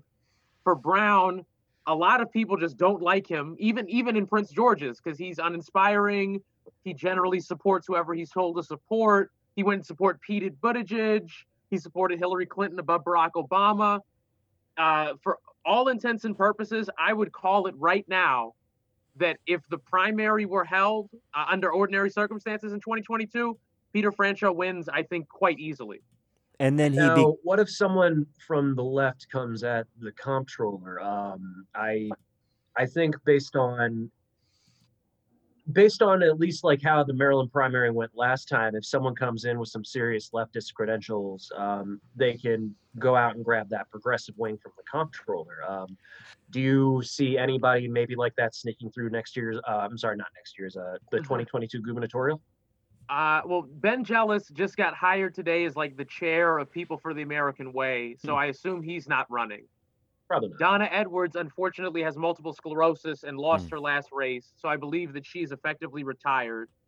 Yeah. Um, and that leaves who does that leave really in this state? That's that that is because it doesn't just need to be a progressive. In order to win against Franchot, you need to be a black progressive. A white progressive will have a difficult time because you need a good number of votes in Montgomery and Prince George's and Baltimore, where the pri- where the demographics are not exactly uh, uh, mo- white majority voters. Well, you guys are missing one more layer of this, right? Uh-huh. So, with basically COVID impo- like lockdown imposed uh, recession that we're going to have for the next two years, um, Peter Franchot's number, he's going to have to go into Annapolis and argue against spending increases. Okay, True. because there's going to be no way of balancing this state's budget with how much economic activity has completely shut down, and it's going to take us years to get out of it. Franchot's primary appeal as far as a bipartisan candidate is from his financial credentials and he's going to spend the next two years arguing with democrats in annapolis saying you can't spend this money and so there so that's how a progressive is going to get in why don't you support our big government spending programs and he's going to try to be the pragmatist saying we don't have the money we literally don't we have balanced budget amendments that's how a progressive is going to sneak in And I want to. also Well, whether- Go ahead, Charlotte. disagree with I disagree with Richard. I don't I don't think it has to be a black progressive that runs. I think if it if if it's you know a, a black candidate doesn't have to be progressive. It could be a very moderate uh, person like a Glenn Ivey Hmm. um, that could run, um, and I think they would you know the establishment would get behind them. I don't think. Um, Peter Franchot hasn't made a whole lot of friends, so I think he really has an uphill battle in getting um, progressives on his side, even though he, he likes to say he was the most progressive person in Montgomery County when he was in the legislature. Um, he hasn't acted that way in the last several uh, years, and um, and I agree with what Eric said. Is like there's just he's just going to clash, eh, if only because he wants to make himself stand out as the moderate in the race. Um, So, to your point, I think that it's it would be fascinating to see what kind of money David Trone would spend, even even if, be, even though Peter Franchot has had a platform where he has developed pretty rock solid relationships over the last tw- 20 years, 16 years as comptroller. And he's used that position in a, in a very public way. Though, could it be where two moderates battle it out and someone like Angela Alsobrooks sneaks up? Because I, I'm telling you, Alsobrooks has a bright political career. And I think she's going to eventually be the first female governor of the state of Maryland. Well, what what makes me think that Franchot's probably going to win the primary pretty easily, and what isn't typically talked about is who's going to challenge Franchot in rural areas of the state. One of the big things. in 2018 is Ben Jealous won the entire Eastern Shore. He was down here. He worked with us. He was the only Democrat here. Franchot is really the only Democrat statewide who's been down here on the Eastern Shore. Uh, I just don't see anyone who can come up against him. Even if Trone spends a billion dollars, you're not going to get people here on the shore and other rural districts like uh, out where you live just by throwing money at us. It has to come down to you have to come here, you have to show you care about this community. Uh, and I think one of the big things that I've heard Democrats uh, the last two gubernatorial elections, and Allison touched on it last night. If you're not carrying 40% in these rural areas, you're not going to win. You can't. We can't win with just four counties anymore. The state's bigger than you know Montgomery, Baltimore City, Baltimore County, Yeah. and the other counties. Um, so I think Democrats really need to think long and hard on what their opinion on rural areas is. And if anyone wants to challenge Franchot, y'all better get out to the Eastern Shore. Y'all better get out to the Western Maryland as soon as possible. Yeah, and, and not only to that, in looking at my, our Montgomery County race, our Montgomery County executive races essentially already began. Richard, you know this. Hans Riemer desperately wants to be county executive. Yep. Yep. And so does Craig Rice. Yep. And I would even imagine to say that David Blair would give it a second go Mhm. around. Does Marc Elrich get defeated if he runs for reelection? I think so. Like honestly, if I was in Montgomery uh, and I was voting, I'm I'm a socialist. I would not vote Marc Elrich for reelection. Uh, in my opinion, he's not done a good job. Uh, I I don't hear of of his plans. Only thing I ever heard was about a housing project, and that was mostly make low in or make housing in Frederick so people can commute here. Uh, Yo, that's a great plan. Yo, like we'll take it. So I, I think that he's going to have a difficult time next go round, whether it's against Hans Riemer, who I expect to run for executive, Yes. or against Craig Rice, or what? Because he he only narrowly beat David Blair, and he had what twenty nine and a half percent. Yeah, 77 votes David Blair lost by in a recount for the ages. That was it was just fascinating. Had they taken on one another one on one, Blair may have won that race. Blair, Blair would have won that race, in, in my in my opinion, if it was a one on one. But then throw in who are the other people? Uh, Roger Berliner, George Leventhal. mhm. And uh, oh, you're forgetting my favorite one. Um, he ran for he tried to run for everything. Robin Ficker? Robin Ficker. No, no, no, no, no. He's a Democrat. He came in last. Uh, it's not important, but yeah, there were Oh. so many other people who were like Blair running in that race. Uh, that if it were one on one against, especially for the reelect, I think that David Blair beat Marc Elrich. On bye Chelsea. By Chelsea. Hi. um, It's gonna be Bye, everyone. crowded field again, though. I think it's gonna be as crowded. Um, it'll be as crowded as it was this past um, in the in 2018. Well, I'm I'm interested to see. I want to move over into Baltimore City again. The council president could be that race I have been following closely. And I have to say honestly one of the best campaigners in the race. Nick Mosby I think has this wrapped up. Charlie, you, you, you start. I'll insult Nick Mosby afterwards. Okay. I, I, I got after Rich. I think um I think you know um I think he definitely has um a um you know he's definitely Nick is a he's a been a great delegate. I think um he definitely has the cachet of uh of he has both the cachet of being married to Mallory Mosby and and uh, it's both a positive and a negative for him because the people who don't like her um, I think the one of the biggest concerns is that um, the idea that there's a that's a great deal of power in one household, Yeah. And I think that works against them. Uh, that is going to work against Nick. Um, I think uh, you know Carl Stokes is still. Um, there are a lot of seniors who like Carl Stokes, and you know they voted for him in the past. He's you know people are concerned and um, he's still in it um, and then you know there's shannon Sneed who's on the forward slate um, I, I- I really think right now that was probably the most I, I got the most calls about city council president because people are they like you know those three candidates and um, not sure you know, who to vote for. Charlie, I, I took that race for quite a while as a competition, much more of name wreck. Like for mayor, people were thinking, what are we? What's our city going to focus on, and who's best at that? If they are concerned about long-term uh, uh, financial recovery, a lot of those people are going to Mary Miller. If they're talking about competency in city government, a lot of them go with Sheila Dixon. If they're thinking about a vision for the future, they go with with Brandon Scott. But for city council president, it's been so name wreck oriented where I think the primary topic of discussion is how much do people like slash not like the last name Mosby above everything else. Yeah Like i would Shannon, Shannon has done, I think, a very good job of campaigning. I think she did not have enough time. I think that she did not have enough money. If she had declared maybe a year earlier, I think she would have easily won that race. But between the the strength of that last name for Mosby, everybody in the city knows it. For Shannon Sneed, when I was knocking doors in Logan's district, even for people with multiple signs, a lot of them didn't know who Shannon was.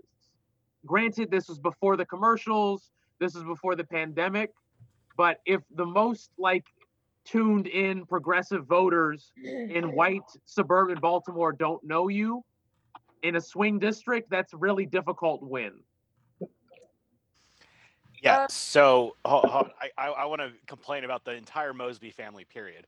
Um, like so, hands down, I do not comprehend how anybody in Baltimore ever gets reelected. So, in in some Name auxil- wreck.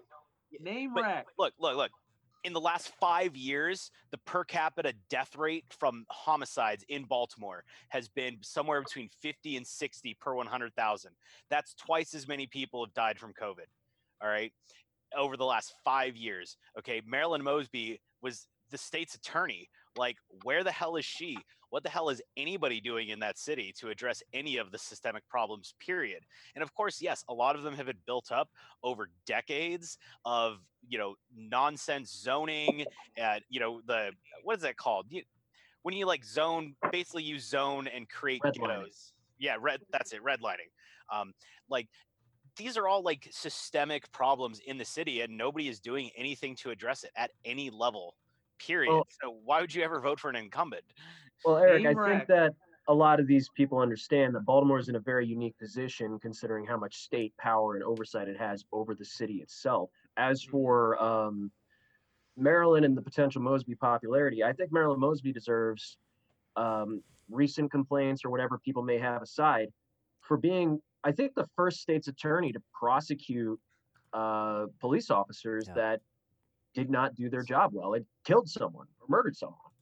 And i'll give her that Yeah. the, if anybody knows um, otherwise, but I think that was the most high profile, um, high profile police prosecution that came out of when uh, Black Lives Matter first started em- emerging. actually no, i have i have a correction the state of idaho tried to charge an fbi agent with murder for the ruby ridge incident in 1998 Oh. Wow. Yeah, but like with the Black Lives Matter Yes, movement, course. not with the um, Yes. militia movement. Well, and, and, Um, and fortunately for us, the Supreme Court is examining sovereign immunity um, with multiple cases that are coming up. So we might be seeing a lot more police officers arrested for committing crimes. Yeah. Well, and- I mean, to answer your question, Eric, I think, um, I mean, one of the things that we've seen is in Baltimore, and, and crime has definitely increased, especially since 2015, is what we haven't, no one wants to talk about, and I- and I really hoped would be an election issue, is you know Baltimore Police Department just not doing their job. You know, like Mhm. like the number of arrests are down significantly and you know for for a force that doesn't live here why do they care if you know crime is running rampant if they get to leave every day um, it just increases their bargaining position um, and you know marilyn mosby there's a, only so much a prosecutor can do if the police aren't arresting anything and, they're- and they're not building cases. Um, and that's really a, a problem. What's really the problem though is that they're the budget for police continues to go up even though productivity goes down. And i don't know anywhere else in the country where i can do less and make and get more money to do less. Well, you can't anytime you work for the government. Um, but actually, I think uh, a couple days ago, Cato um, Institute put out a really good article about the, the correlation between union contracts and essentially police misconduct not being adequately prosecuted. So, if the state does have oversight, then Nick Mosby should be popping out some legislation saying, let's change the terms of this union contract so that when cops screw up, we can put them in jail. I think that's there's going to happen. move to um, change the law law uh, uh, law enforcement officers bill of rights which would allow um, you know bad officers to to be um, to be removed from office I want to switch. change it. Let's get rid of it. I want to They do. already, they, they already have a Bill of Rights. It should be the same as ours. I want to switch directions just a bit and just and talk about national politics since we do have an audience. And look, the last the last week in the United States of America has been devastating on multiple fronts. We saw the death of George Floyd out in Minnesota at the behest of a police officer who kneeled on his neck and suffocated him until he took his last breath when George Floyd said repeatedly over and over, I cannot, I can't breathe, I can't breathe. And we've seen mass demonstrations, peaceful demonstrations somewhere, in other places, not so much. But yesterday was the culmination, I think, of this just, uh, I, I think, this indelible moment in American history where the President of the United States makes a speech from the Rose Garden and then uses tear gas to deter protesters and move them out while he walks a block and a half to the Episcopal Church uh, in north of the White House through Lafayette Square, and only a block and a half away are thousands of people standing ready uh, who I, I think hate the president, and he holds up a Bible and a photo op that I think will go down as one of the most unusual moments of this presidency amid many. And I don't know. I mean, I look at politics and try to make sense of it, but yesterday was a moment where I, I really tr- I, I can't make sense of it. Maybe he was upset because they said that he's weak and he was hiding out in a bunker. Though it was the Secret Service who told him that he needed to go there. And yet yesterday he was surrounded by Secret Service. I mean, was I don't know what he I I, I just This is why we need Teddy Roosevelt back because even after being shot, he finished his speech. Eric, I think that's the first thing you said I've uh, fully agreed with. Um, I'm all for a progressive president again, so good job, Eric. Good take. I just want somebody that gets shot and says, "Hey, I I have a job to do and I'm going to finish it. You can stitch me up later." Yeah, put down a bull moose. Um, as as for what we're seeing nationally, I, I think we're seeing finally some effort and attention on how law enforcement conducts themselves, especially with uh, the black community. And um, in a lot of these areas, we're getting on camera peaceful protests that then turn violent because the cops started rioting um, I uh, Richard, I think you and Jared are probably going to agree with me on that statement. But Minneapolis started off very peacefully until the police fired tear gas. Louisville, the police just started shooting rubber bullets with no real provocation. And we're at this point where it's not sustainable. And when we actually have at least, maybe I'm being optimistic, and if someone goes, "You're nothing's going to happen to me," I'll probably put my head down and go, "Yeah, you're probably right." But we have a bipartisan push at the national level to demilitarize the police. And I am genuinely hoping something comes out of that. And I think we're going to actually see in some state legislature, uh, state legislatures, some things done on that. Uh, David Moon is, granted, this is on Twitter, so who knows what will come out of this. But David Moon is pushing what police reforms would you like to see? And I know a lot of other states are starting to see that too. Um, I, I, I, have to defend my Republican friends here very briefly. Um, so the demilitarization of police is a pretty solid bipartisan issue. Um, the same sort of rhetoric that you see about it coming out of somebody like David Moon also comes out of people like Sheriff Jenkins out here in Frederick County, um, who you know refuses. Basically, the only thing he's accepted from the 1033 program were a couple of M16s that he converted to semi-automatic. Um, and and you know going out of his way to not re- appropriate military gear for police use um, and so you do see this across the political spectrum i think it's about more than police gear though the mm-hmm. real issue is there you know is the um, the militaristic um, culture that's mm-hmm. been that's been um, adopted by um, police forces across the country and I, what I can say is, I feel for the first time that there's really going to be change because in 140 cities there are protests, and in 140 cities, from the very small to the very large, what you see are police forces decked out like they are in Kabul.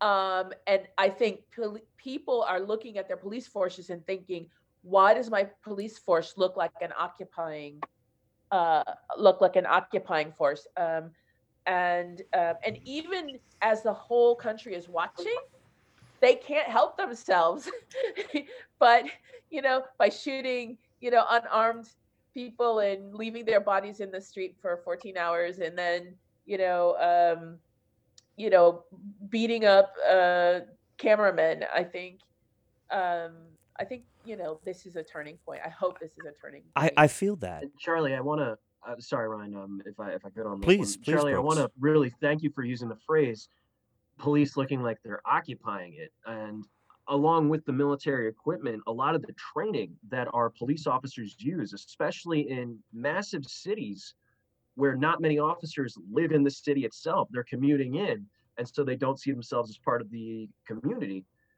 are treating policing like a military occupation. And I don't know if people are consciously doing this or not, but they're now starting to see react like an insurgent would when they're occupied by a hostile foreign power.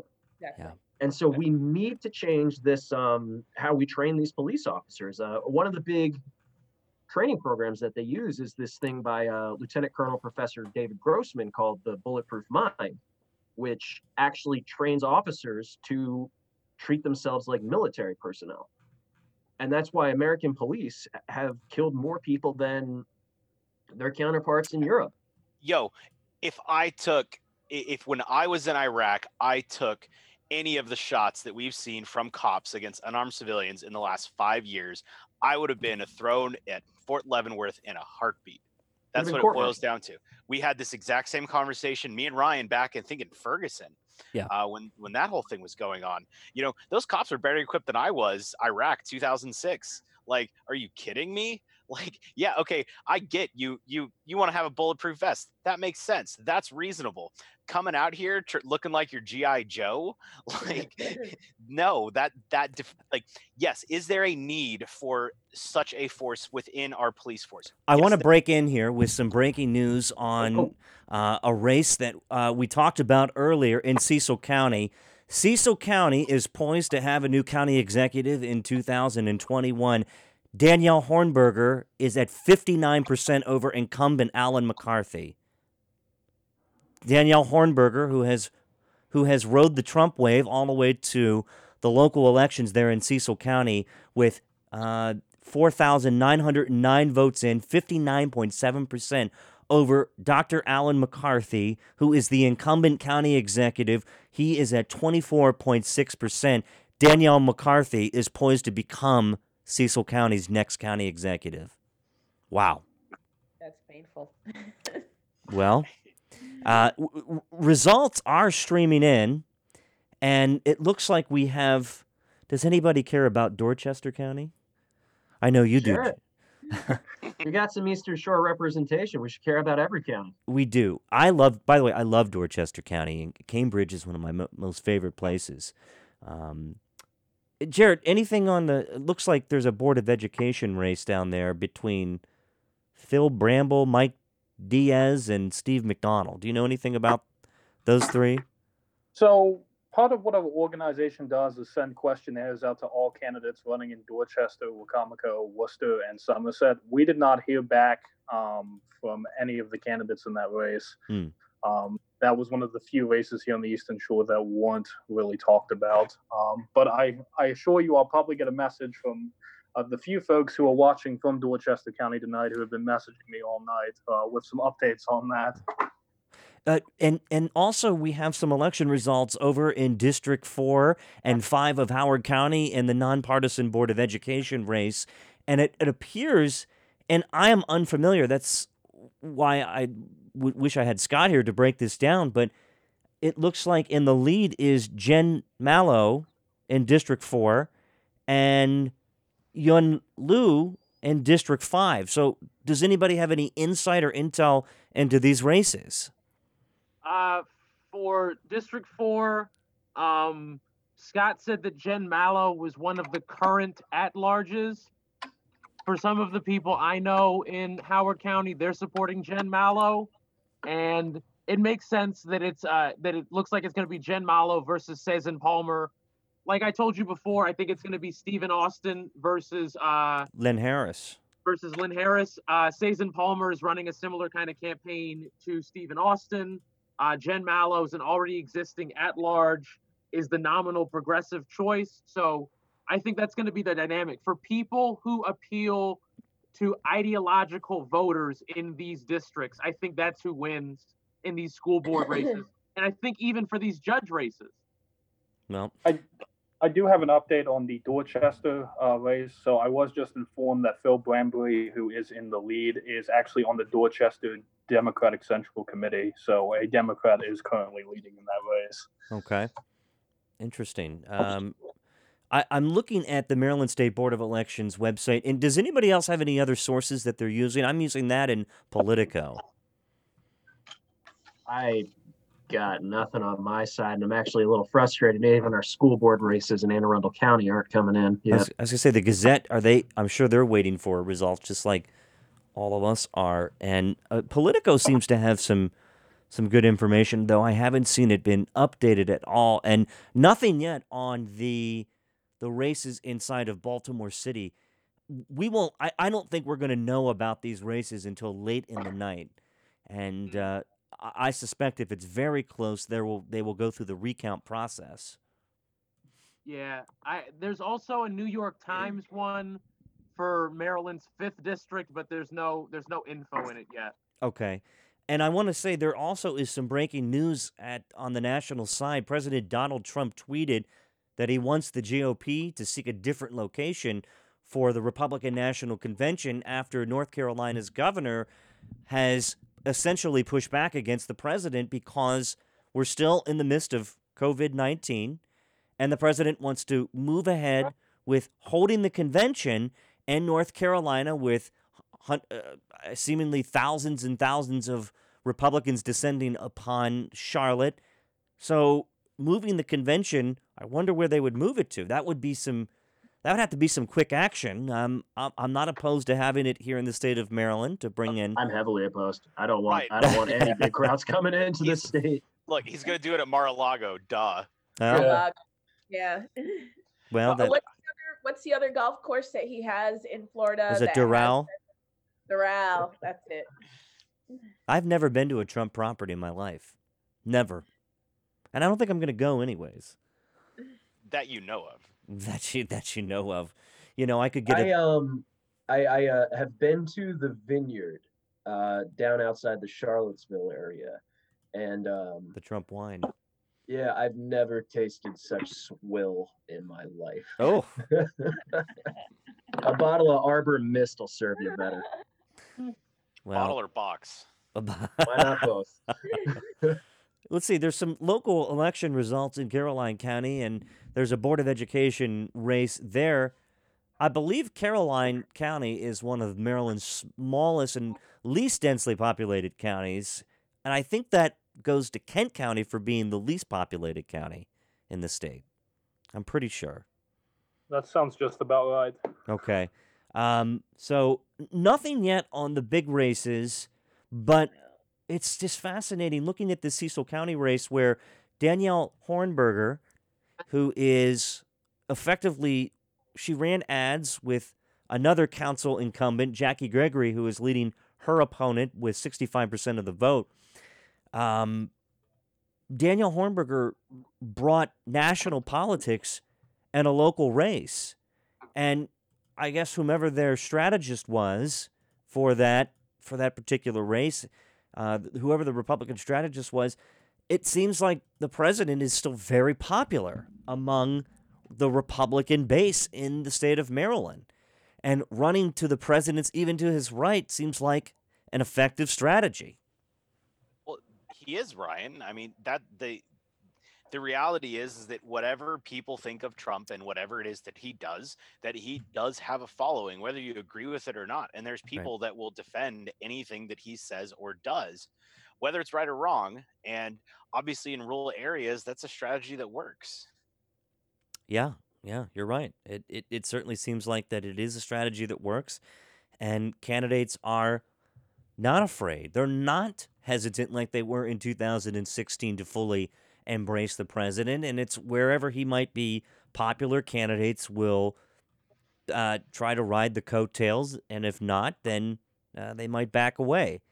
So But I Republican Republican politics with um, Hogan as kind of an exception aside is now based on how loyal to Trump are you, and I think even if Trump loses like the national election, it's going to be how loyal are you to the doctrine of Trumpism, and how long and consistent have you held that? and and you brought up Even in these local races, and I think that's actually going to hurt a lot of down ballot Republicans. Brooks, you brought up someone we haven't really talked about tonight, and that's Governor Larry Hogan. And based on tonight's election results, which I don't think will be a precursor or yield any sort of def- definitive plan for him in the future, but there seems to be a plan. I don't know what it is yet, but could the governor be interested in running for a U.S. Senate seat in 2022 or 2024? Um, Senate seat, I think, is possible. I've heard a lot of people say he's thinking presidential, um, but based on the reactions of the reopen groups that have been popping up here and there, lockdown Larry's going to sink him too much. And honestly, I think the only path forward, if he's interested in going into federal politics, is Senate. And what, uh, well, me as a partisan Democrat really and genuinely hoping is he won't be able to run away from those national positions that he may hold but hasn't had to bring up in these big statewide races. Um, I think a good example of that is when he tried to turn down the Syrian refugees in 2015. In a national race where that actually has some impact, that can bite him. It didn't matter when he did it in this first term as governor because he had no control over it. It was all just playing to a certain base to try and keep him happy. One thing I I would say, um, and I'm not, I am a Democrat, but I wouldn't say I'm as partisan of a Democrat as uh, you are. No offense.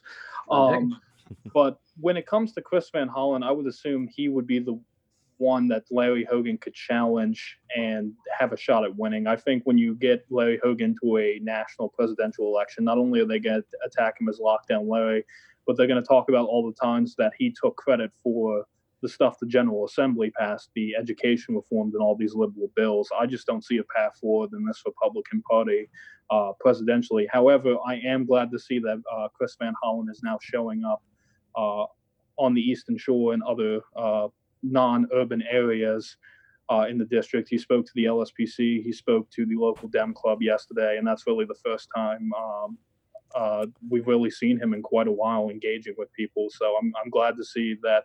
You know, maybe Larry Hogan running for Senate is a good thing because it will inspire Democrats like Chris Van Hollen, who normally think I'm going to stay in four counties, to oh, now I actually have to care about the whole state. So Yeah. a little competition never hurt.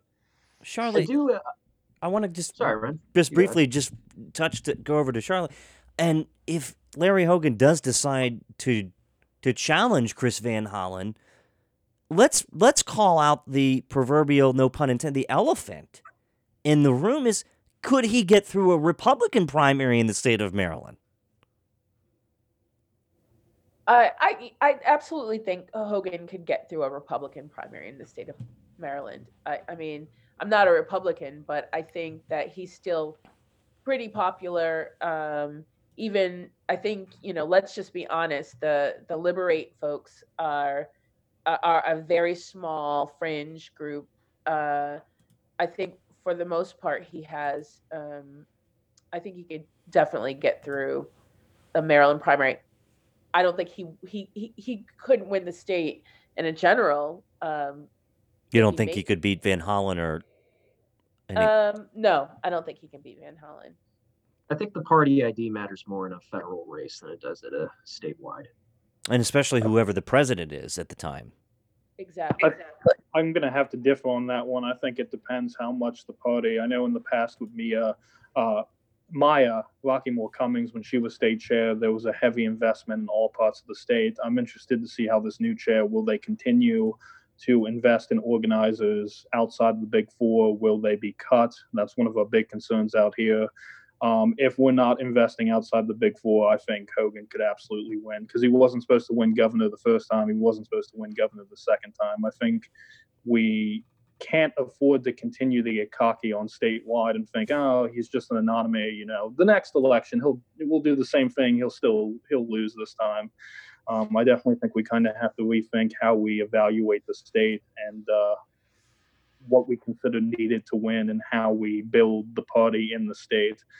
Um, so, I, and it's also going to come down to, in terms of can Hogan get through a primary? Well, that depends. Does Donald Trump have an opponent?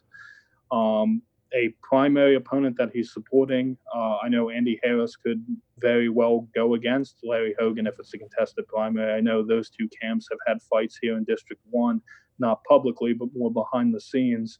So th- there's a lot of different factors there that could swing it one way or the other. Well, that's a good point. That's the state party Republican apparatus. They're not aligned with Hogan, and Hogan's not aligned with them.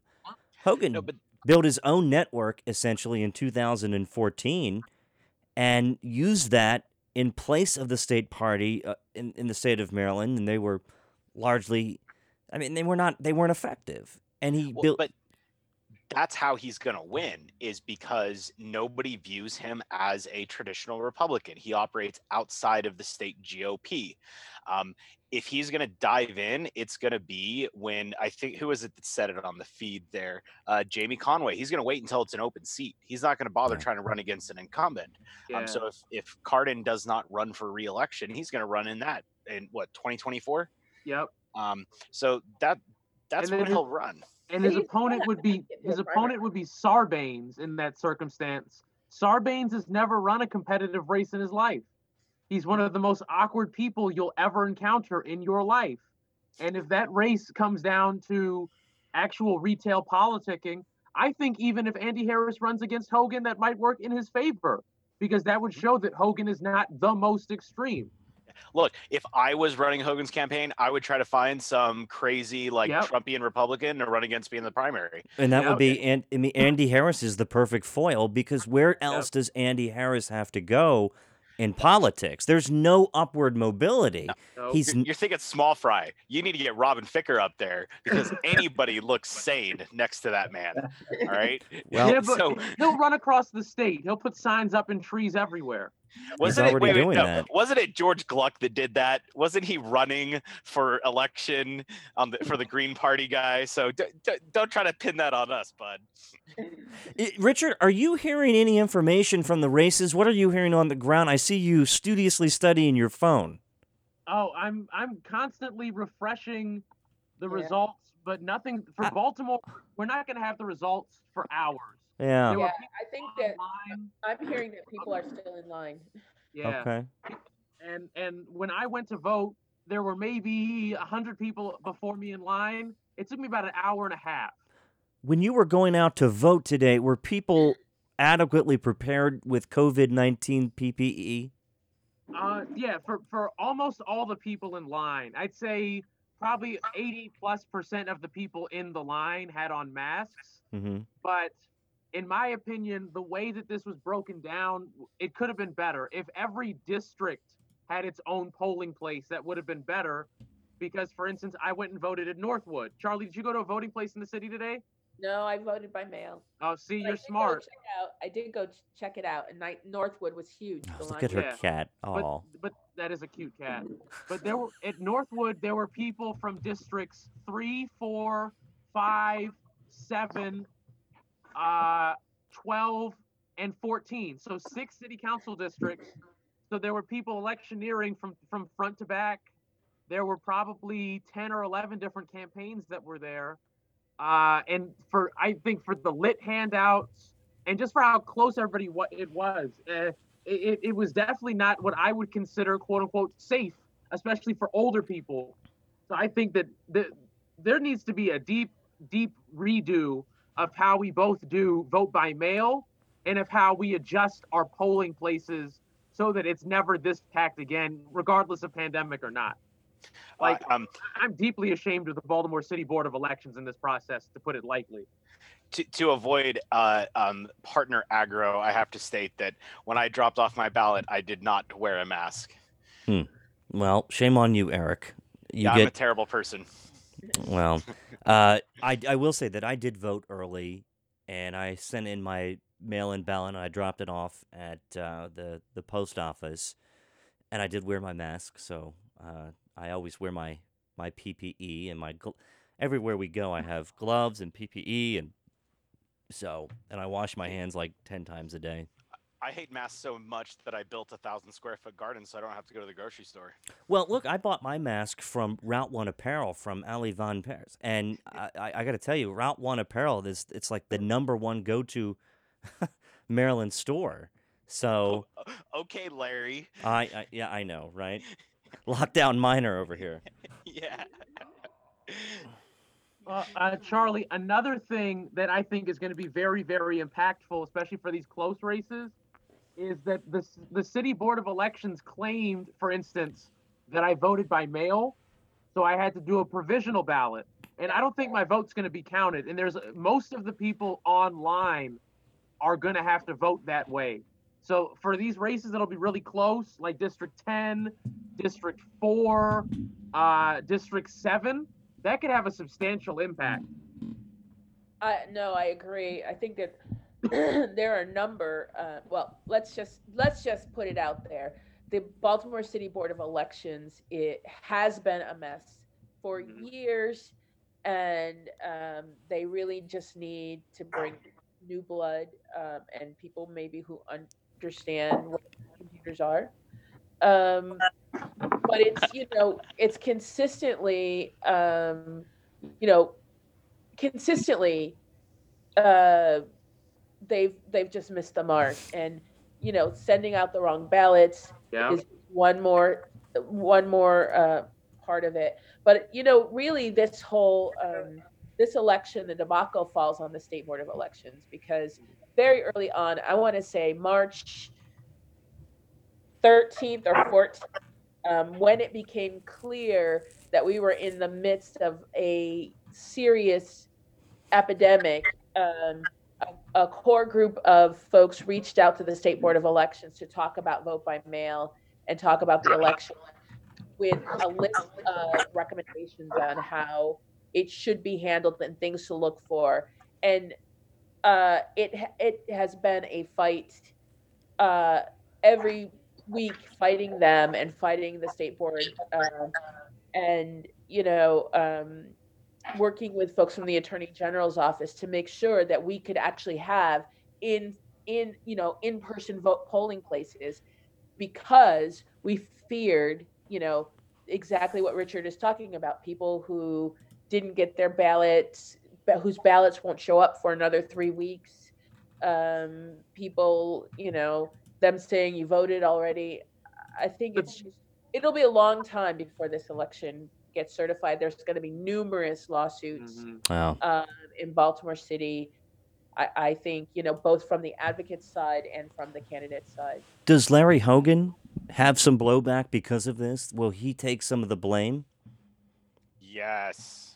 Oh my God. Board of Elections.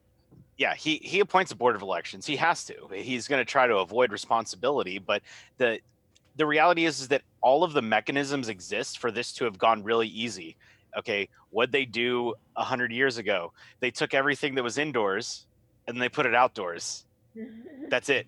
Literally like here instead of putting our our, our instead of having our, our courtrooms inside of a building let's have them outside. Instead of voting in a building let's do it outside. Okay? The so um in, in in full disclosure my my partner is actually a, is a microbiologist that works with hazardous patho- pathogens okay? Parasites viruses bacteria everything. When when this stuff's outside it doesn't survive it doesn't last. That's what the science says. That's what the cdc says. That's what USAMRIID says. So all we had to do is every one of these polling places that are at a school with these giant parking lots and basketball courts and soccer fields and everything all we had to do was move it outside and run an extension cord but nobody was smart enough to think of it that can actually make that decision Yeah. I mean, you also have that the ballots marked as April 28th is when they were due by. So undoubtedly, Yeah. there were many people who threw them in the trash or just didn't vote in them. Yeah, Uh, like like oh, it happened to me. The whole like when I was in Iraq, I got my ballot in like late January for the election. Okay, didn't even bother sending it in. I'm sure other people viewed it the same way.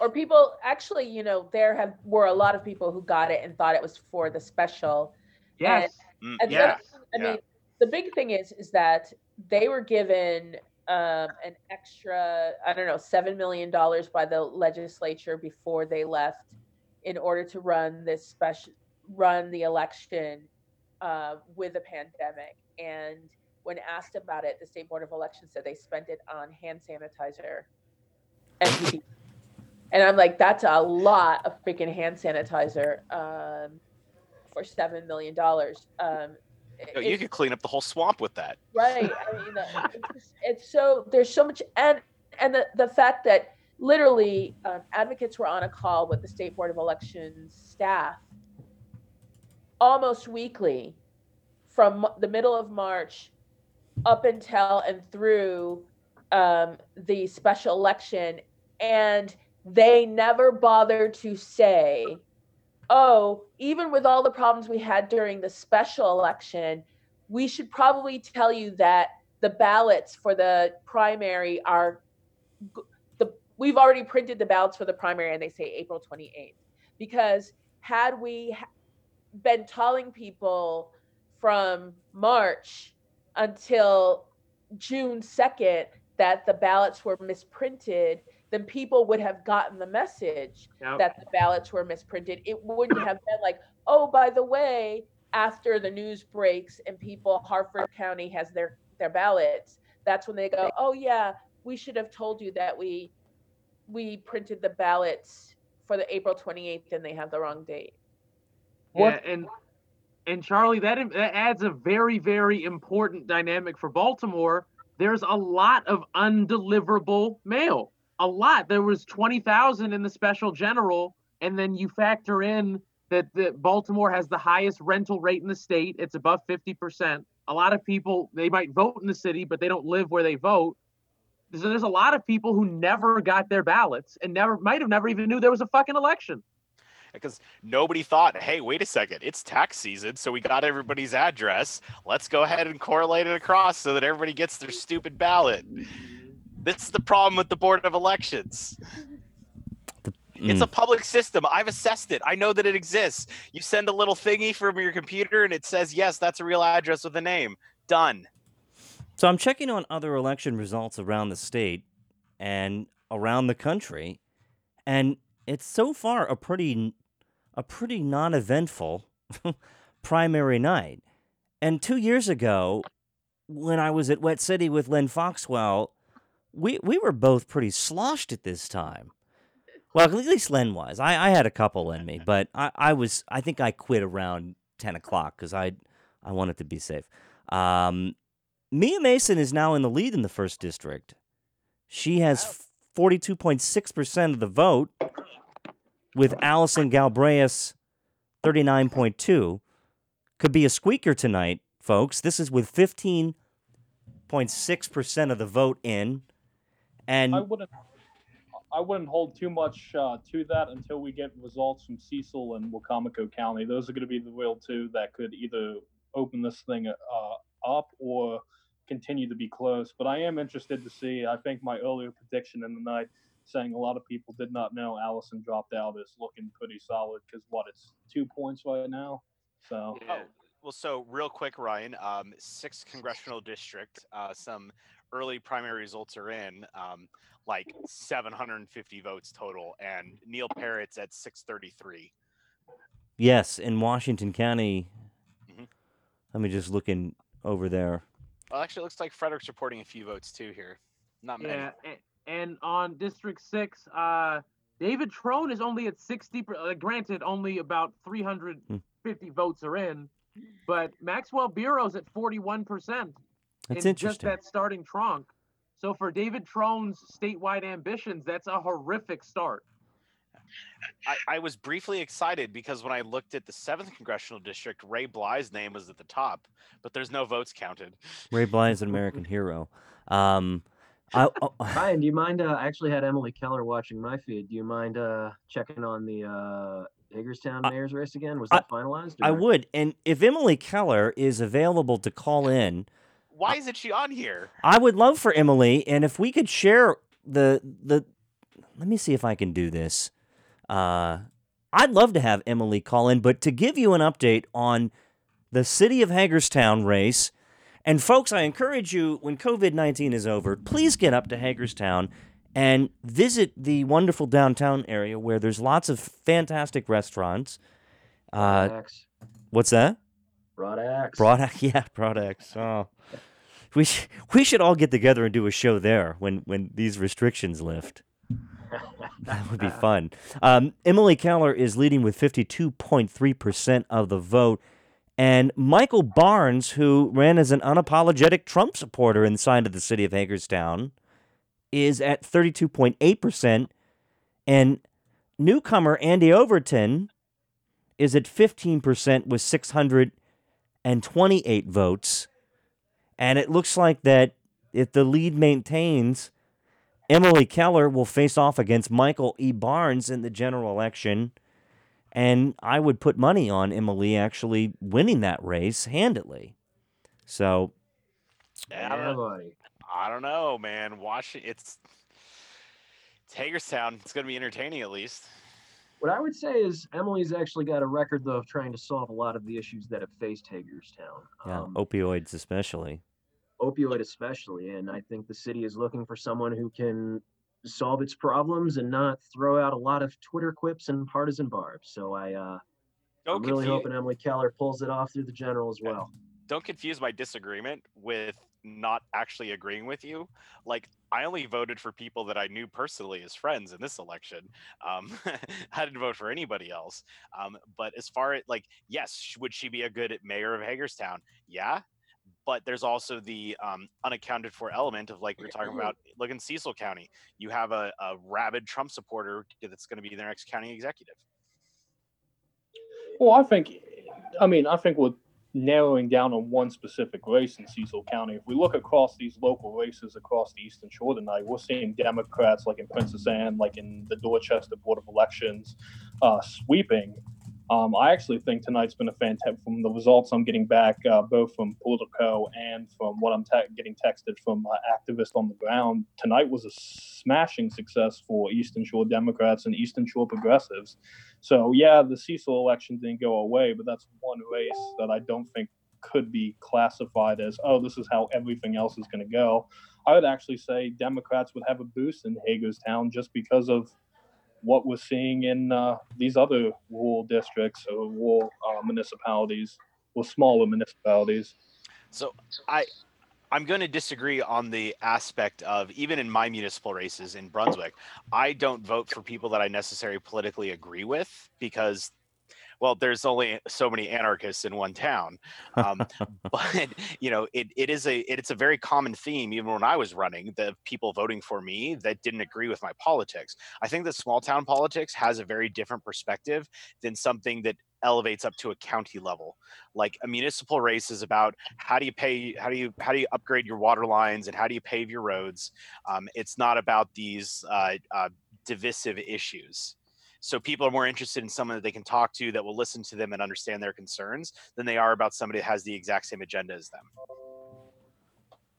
Uh, Well, you can't necessarily get that political element out of municipal. Like if you're running in a small town, trust me, they're going to know your political views right from the gate. And Oh, that is I did. I know.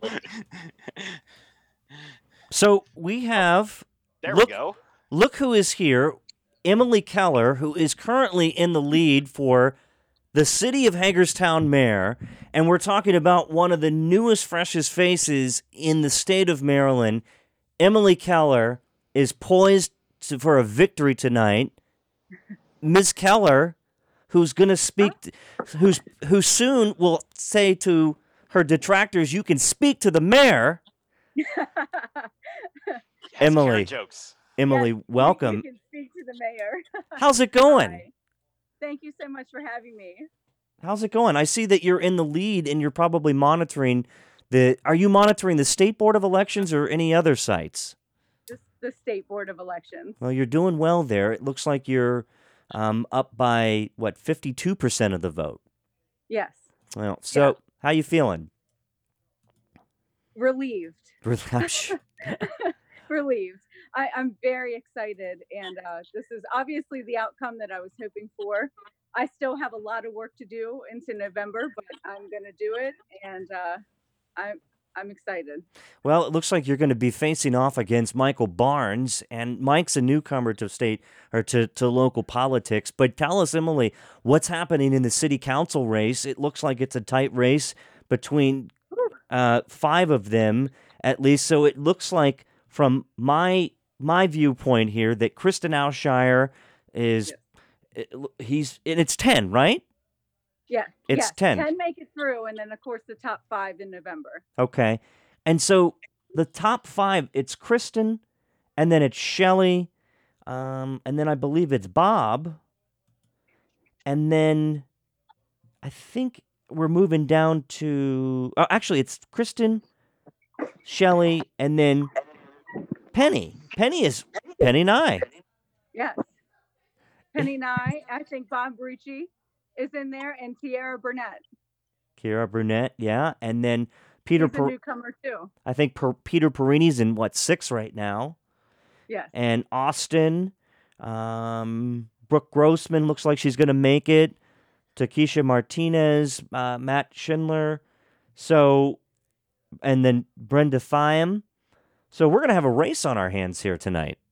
We are. It's very close on the council side, Yeah, uh, and not with by the exception of Kristin and Shelley.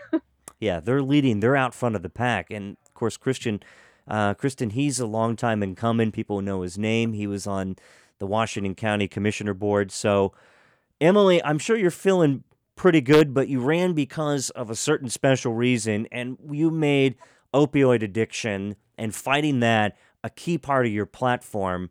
And so, I think that all major American cities are facing off with this, but in Hagerstown especially, uh, you have taken the lead on that. Well, thank you very much. It's it's a issue that's close to my heart. And right now, I think we are all so focused on COVID 19 that we forget there's another epidemic happening across our country. Overdose rates are up. Um, overdoses are up because of this epidemic. It's kind of fueling it. People feel very alone. They feel like there's a lack of resources available while everything is closed. So it's still an issue that is very important to me. And it's my number one issue for sure, because I think the majority of the issues our country faces stem from opioid addiction. So I'm going to keep plugging at it. And uh, Washington County is really leading the state in initiatives, and we're going to keep that path. Well, you are going to look forward to, I'm sure, canning, campaigning alongside Delegate Neil Parrott for Congress. no, Uh, um, Emily, what's your position on tattoos? yeah. Hey, I have a whole bunch. but I will say that David Trone has uh, he has come out and enthusiastically endorsed Emily, and li- likewise, Emily, you're supporting Congressman David Trone for reelection, who really has been a key partner in fighting opioid addiction in Congress. David did exactly what he said he was going to do while he campaigned. And I really don't think there's a lot of people that run for Congress that can say that. David campaigned and said, I'm going to do X, Y, and Z. And he absolutely has come out and done that. And I respect that. He stood by his word. Now, Emily Keller, who is leading in the Hagerstown City mayoral primary uh, with 52% of the vote. Uh, she is a current city councilwoman. And if things hold like this in November, she is poised to become Hagerstown's next mayor. And I think, I, has there ever been a female mayor of Hagerstown? No. Well, if so, this is a, a cause to celebrate. And I want to mention that while Emily is a registered Democrat, Hagerstown is a nonpartisan race. So, a nonpartisan race. Emily and I, and then, of course, Brooke's fiance, Chelsea. Chelsea says uh, hi, by the way, Emily. She's in the next room. Hi. I think you I guys you guys are graduated well. together, right? She's a year younger than me. Okay. You you were what, I'll never admit that again. Were you a class of 2004? Yes. Oh, okay. Chelsea was 5 Mhm. Oh, and I was 03. I'm old. Um, Oh, man. Class of 03. Eric, you were class of 03, right? Class of 04. Well, I graduated early, so uh, class of 03. When's your birthday? January 13th, 1986. Mine's January 12th, 1986. Oh, Oh. wait, you're a Capri- you're a Capricorn. Obviously, I'm gonna vote. Obviously, I'm gonna vote for you. That's all I need to know. Like, seriously. And I'm November 15th. Sold. sold. I'm November 15th, 1985. So you guys, I'm not too far ahead of you guys. Emily I Kel- do- Richard, I- can we celebrate not seeing the 80s remotely together, please? Oh, well, we could do a karaoke here. Um, and Brooks was saying the Broad Axe, we all have to go to the Broad Axe sometime and celebrate Yes. when it reopens. it. Yes. Yes. Let's do it. Emily, thank you for coming on. I know you have to get back to closely studying the election Wait, can I, result. can I make my jokes first for Emily being here? I Yes. got a lot of material that I've been thinking of. Uh oh. Oh, man. All right, so so um, my first question, Emily, is uh, um, how are you going to speak to the manager when you are the manager? You know, I, Oh. At, at this at this point, I'm never going to cut my hair because it's become such a hot topic. I'm tired of looking at it, but I'm just going to keep it so we can keep the jokes going. Uh, You, you- you have to keep it. You have to keep it. Um, so, uh, question number two is: uh, um, So, has the have the firefighters decided which car you're going to win in the raffle yet? Um, like, because you're mayor, is it going to be better than last time? Well, I'm on the porch of the uh-huh. house that they apparently eh, bought me, right? Eh, so, I- eh, oh. Emily, I, I want to say this, and Eric can attest to this: that one of our top, one of our top categories ba- based on our analytics and Google search results is Jerry DeWolf. His name comes up more and more often, and all the fun things that we've written about Jerry DeWolf um, has been now enshrined in the annals of Google. And our website is a portal for Jerry Jerry DeWolf information. So if he makes it to re-election tonight as the the chairman of the Dem- or the Republican Central Committee in Washington County, he can thank a Miner Detail. Uh, that's right. You can. You have given him a lot of publicity. Yes, we. Hey, we don't, don't don't hate on my buddy Jerry. Come on now. oh well, you have interesting friends. I, It's a uh, shame. look he doesn't like me very much, but I bet if he sat down and talked to me, I could change his mind. But That's right. That's okay. Well, well, Ms. Keller, thank you and congratulations on what looks to be a, a very positive night for you. And uh, I appreciate all your hard work on behalf of a town that uh, I believe I'm a fifth generation Hagerstonian. And the reins, you take the reins, Ms. Keller, and you do great things. Thank you so much for having me, Ryan. I appreciate you. You bet. Thanks, Emily. See ya. Wow. So Emily Keller could become the very first female of Hagerstown. I believe it's Maryland's sixth largest city. So I'm uh, I'm proud. I'm proud tonight. That's uh that's some hometown pride right there. Richard, what are you hearing, my friend? Are you uh Uh, uh, David Pontius, his Twitter at is uh, Bal- Baltimore Bulletin, I think. Baltimore Bulletin? Yeah, he. I mean, he's given some very basic projections. Oh, sorry, his his Twitter is just David Pontius, but Mhm. his projections are just that Eric Costello, Chris Burnett, and uh, John Doc Bullock have won their races, which I expected as well. Hmm. Uh, Costello's unopposed. Uh, Burnett's opponent was just somebody in the mayor's office, and Doc Bullock's opponents have almost no money combined between them. Well, we're rounding 10:30 and I think that this it, it could be a good time to to begin to wrap it up. And I have a question for the panelists tonight. Do you expect any surprises? Um, my expected surprise is actually in a board of elections race in Anne Arundel County. Um, it's not as contentious as the Montgomery and Howard County one, but it's, it's no less interesting. Uh, Vice Chair of the state Republican Party, Corinne Frank, is uh, is one of the candidates, and I actually believe she is not going to get through. Uh, I think it's going to be Bauman and Rogers. So Corrine Frank, who of course is the executive director of the Maryland Republican executive Party, director. That's right. I'm sorry. is she? So you're thinking that she does not make it through in this race? I I, I do not believe she will. I think um, with something like school board education, people actually value that beyond just partisan credentials, and she has none of that. Yeah. Eric, you're a man of lots of conviction and interesting opinions. Any surprises tonight? Will Will you see anything unique in Frederick? Um, so the one thing that I'm waiting to see is whether or not Lois Jarman makes it through the Board of Education race. She's an Um, excellent so- driver. Yes. So basically, uh, she put somebody in the hospital for a very long time because she was texting while driving.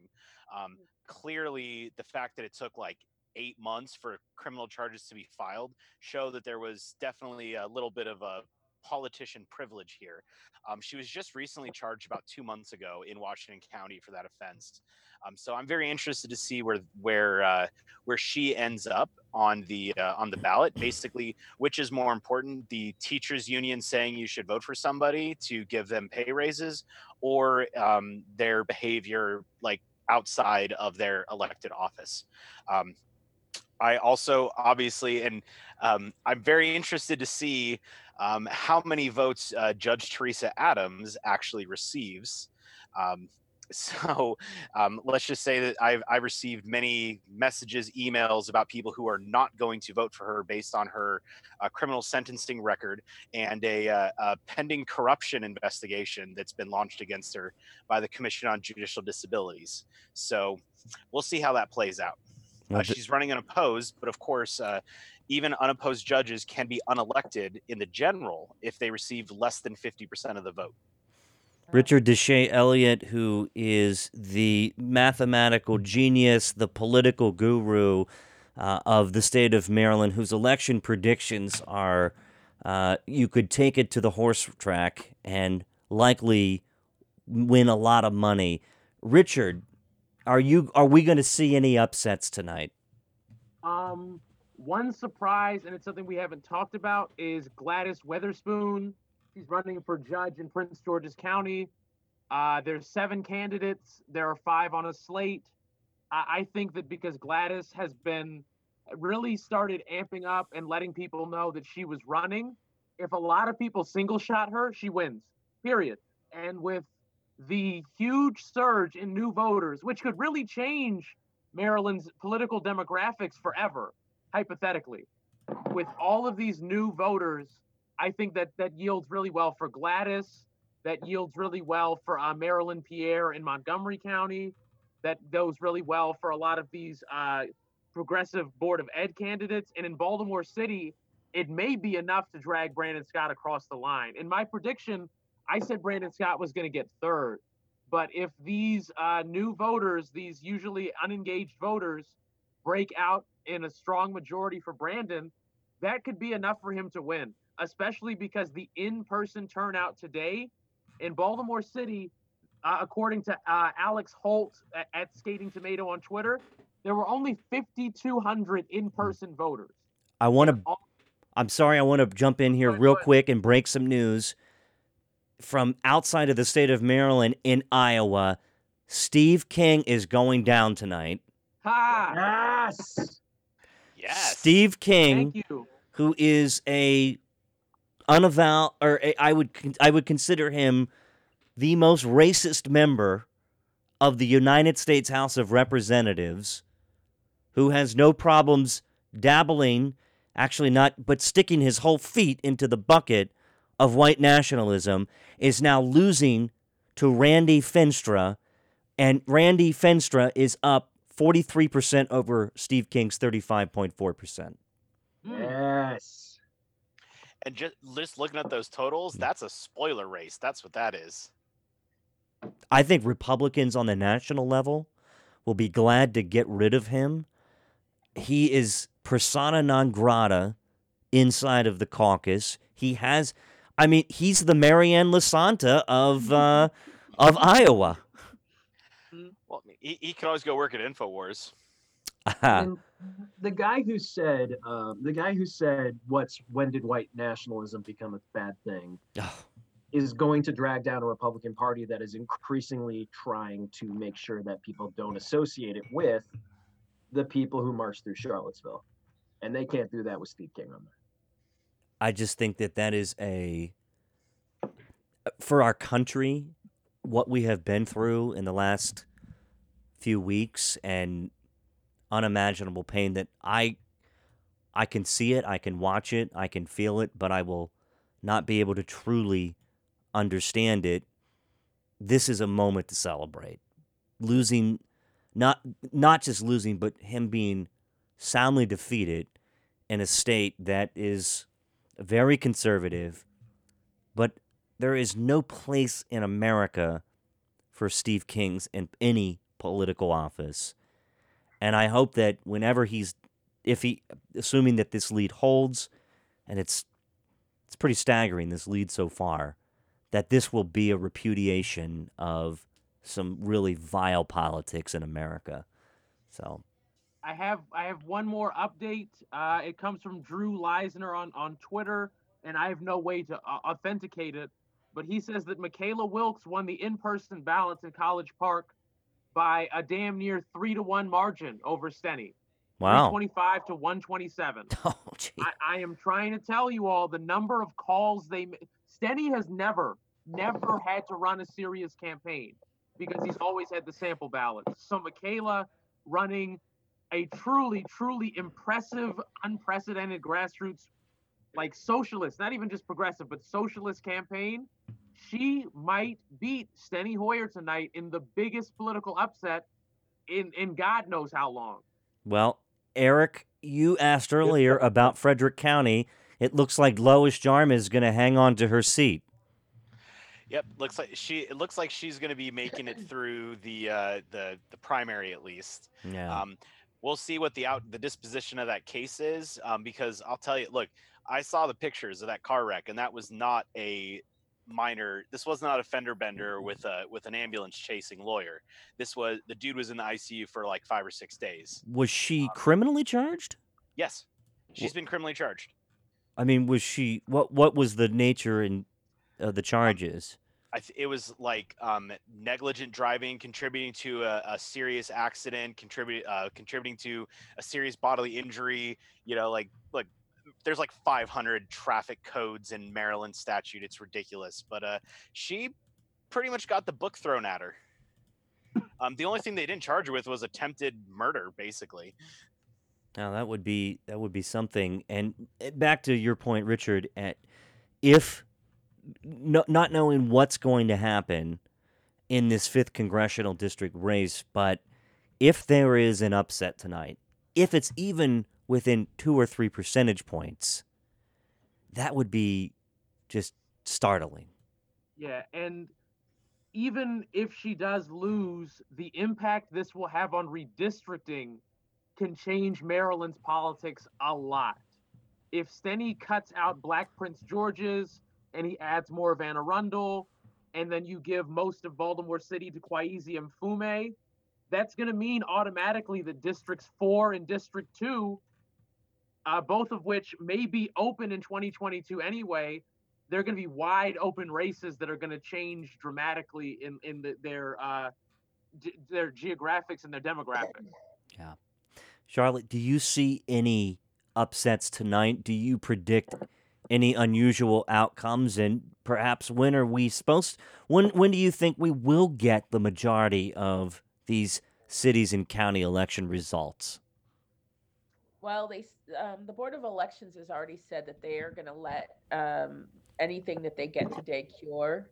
They'll count um, ballots received tonight, um, and I think 10:30 was when the last people were voting. Um, they should um, by now, and at least in Baltimore City, um, everyone should have voted by now.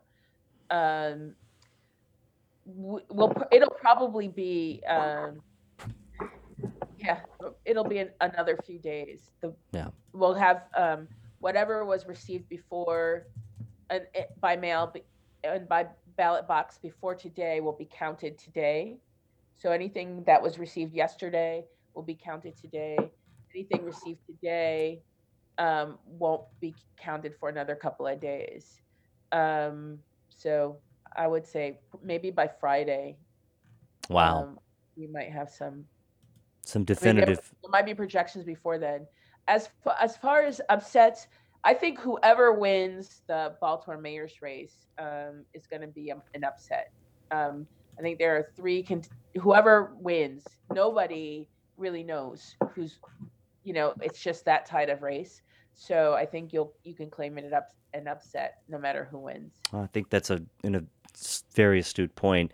Jarrett, what do you see for tonight? Do you predict any upsets occurring, any unusual outcomes?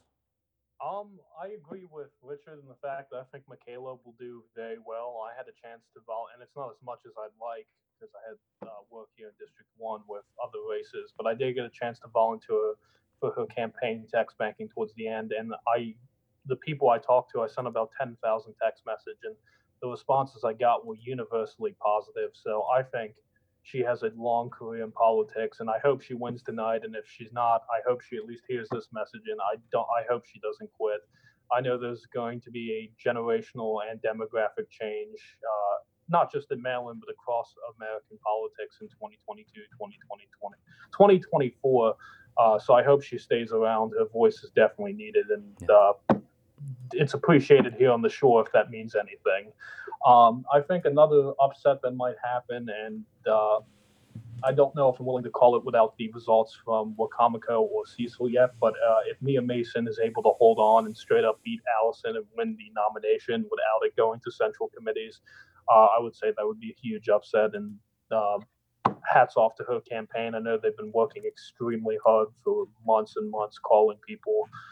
Um, and then finally, I do want to rally back and uh, once again tip my hat to the folks down in Somerset County. Uh, I know Justin Butler, the Eastern Shore organizer, did a great job getting the resources out. And I know there's a lot of hardworking people down in Princess Anne that uh, helped two Democrats uh, win both seats tonight. So shout out to Somerset County for a not necessarily an upset, but a surprising victory in the sense of just how well they performed. So good night all around for uh, Shore Democrats and progressives. Well, I think that you guys, we managed to do this panel. Uh, we've come a long way. Eric can attest to that, who's been following this show for, for and he's been part of this thing for, for years now. And uh, I, I just want to say how much I appreciate you all coming on tonight and being part of this and spending your time and your using your very big brains, as the president says, um, to. Ryan, I'm a little disappointed in myself because nobody yelled at me. Well, you know, we're a nice bunch here, so we're. I, I just want to. I, I was really hoping like me and Richard were gonna go to fisticuffs over like you know communism and shit, but uh, um, we'll save that for later, I guess. Oh, Richard's a great you guy. got 50 years to get it in. That's how long you wait for food. oh, jeez. Shh. oh, well, each Sorry, of I had to get I had to get it out. You know me. Well, we had a diverse panel. We had fun tonight. I really appreciate you all sharing your wisdom and knowledge about Maryland politics.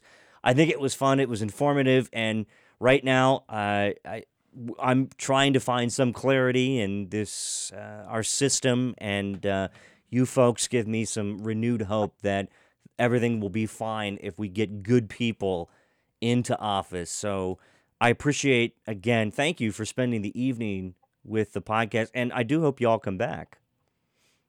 Absolutely. When Yeah. when the results are all in, we can do a recap. We that could be in 10 days, but Yes, if we can rejoin, I'll we'll we'll get together again in a week or so and uh, look at the results and break them down and look at the math and find out any trends and we'll be nerdy um, and figure out how to uh, ha- how to analyze this moving forward. I think that's a great idea. So I'm going to go back and begin to furiously refresh the Maryland State Board of Elections page, and I'm going to go on to the Twitter's world and try to figure out of any incoming results. But um, to all of you, thank you so much for spending your time tonight, and uh, I hope you have a successful rest of the week and keep me informed about what's happening in your respective regions of the state. got it. All right. Ryan, a good, a good national uh, election, just on the closing note to keep an eye on uh, in terms of upsets, is Kara Eastman out in Nebraska's second district, a strong progressive currently winning against the Republican incumbent, and she's getting DCC help. So I, I won't keep you all ranting on that, but I definitely recommend people keeping track of Nebraska's second congressional district race moving forward. Well, if I could find Nebraska on a map right now, um, I could, I might be able to have some more insight because I've never been to the state of Nebraska and I don't know when I will go. But uh, I think Nebraska has what two congressional districts? Uh, three, I believe. Okay, okay. It's, Th- there was more people on your panel than live in Nebraska, so you're fine. we had a third of the state here. So, well, you folks have a wonderful night, and uh, I'm going to keep an eye on these election results. So, again, thanks so much, and uh, we'll catch you here soon. Hey, it's Ryan. Send me your feedback on the show. Email me at ryan at a minerdetail.com, or you can text me at 301 991 4220. I'll read your comments during our next podcast. Visit In Like a Miner Detail on Facebook and Twitter, at A Miner Detail, and that's with an E, not an O. And of course, visit a minerdetail.com for the latest Maryland news and politics. That's it. Thanks for listening. We'll see you around.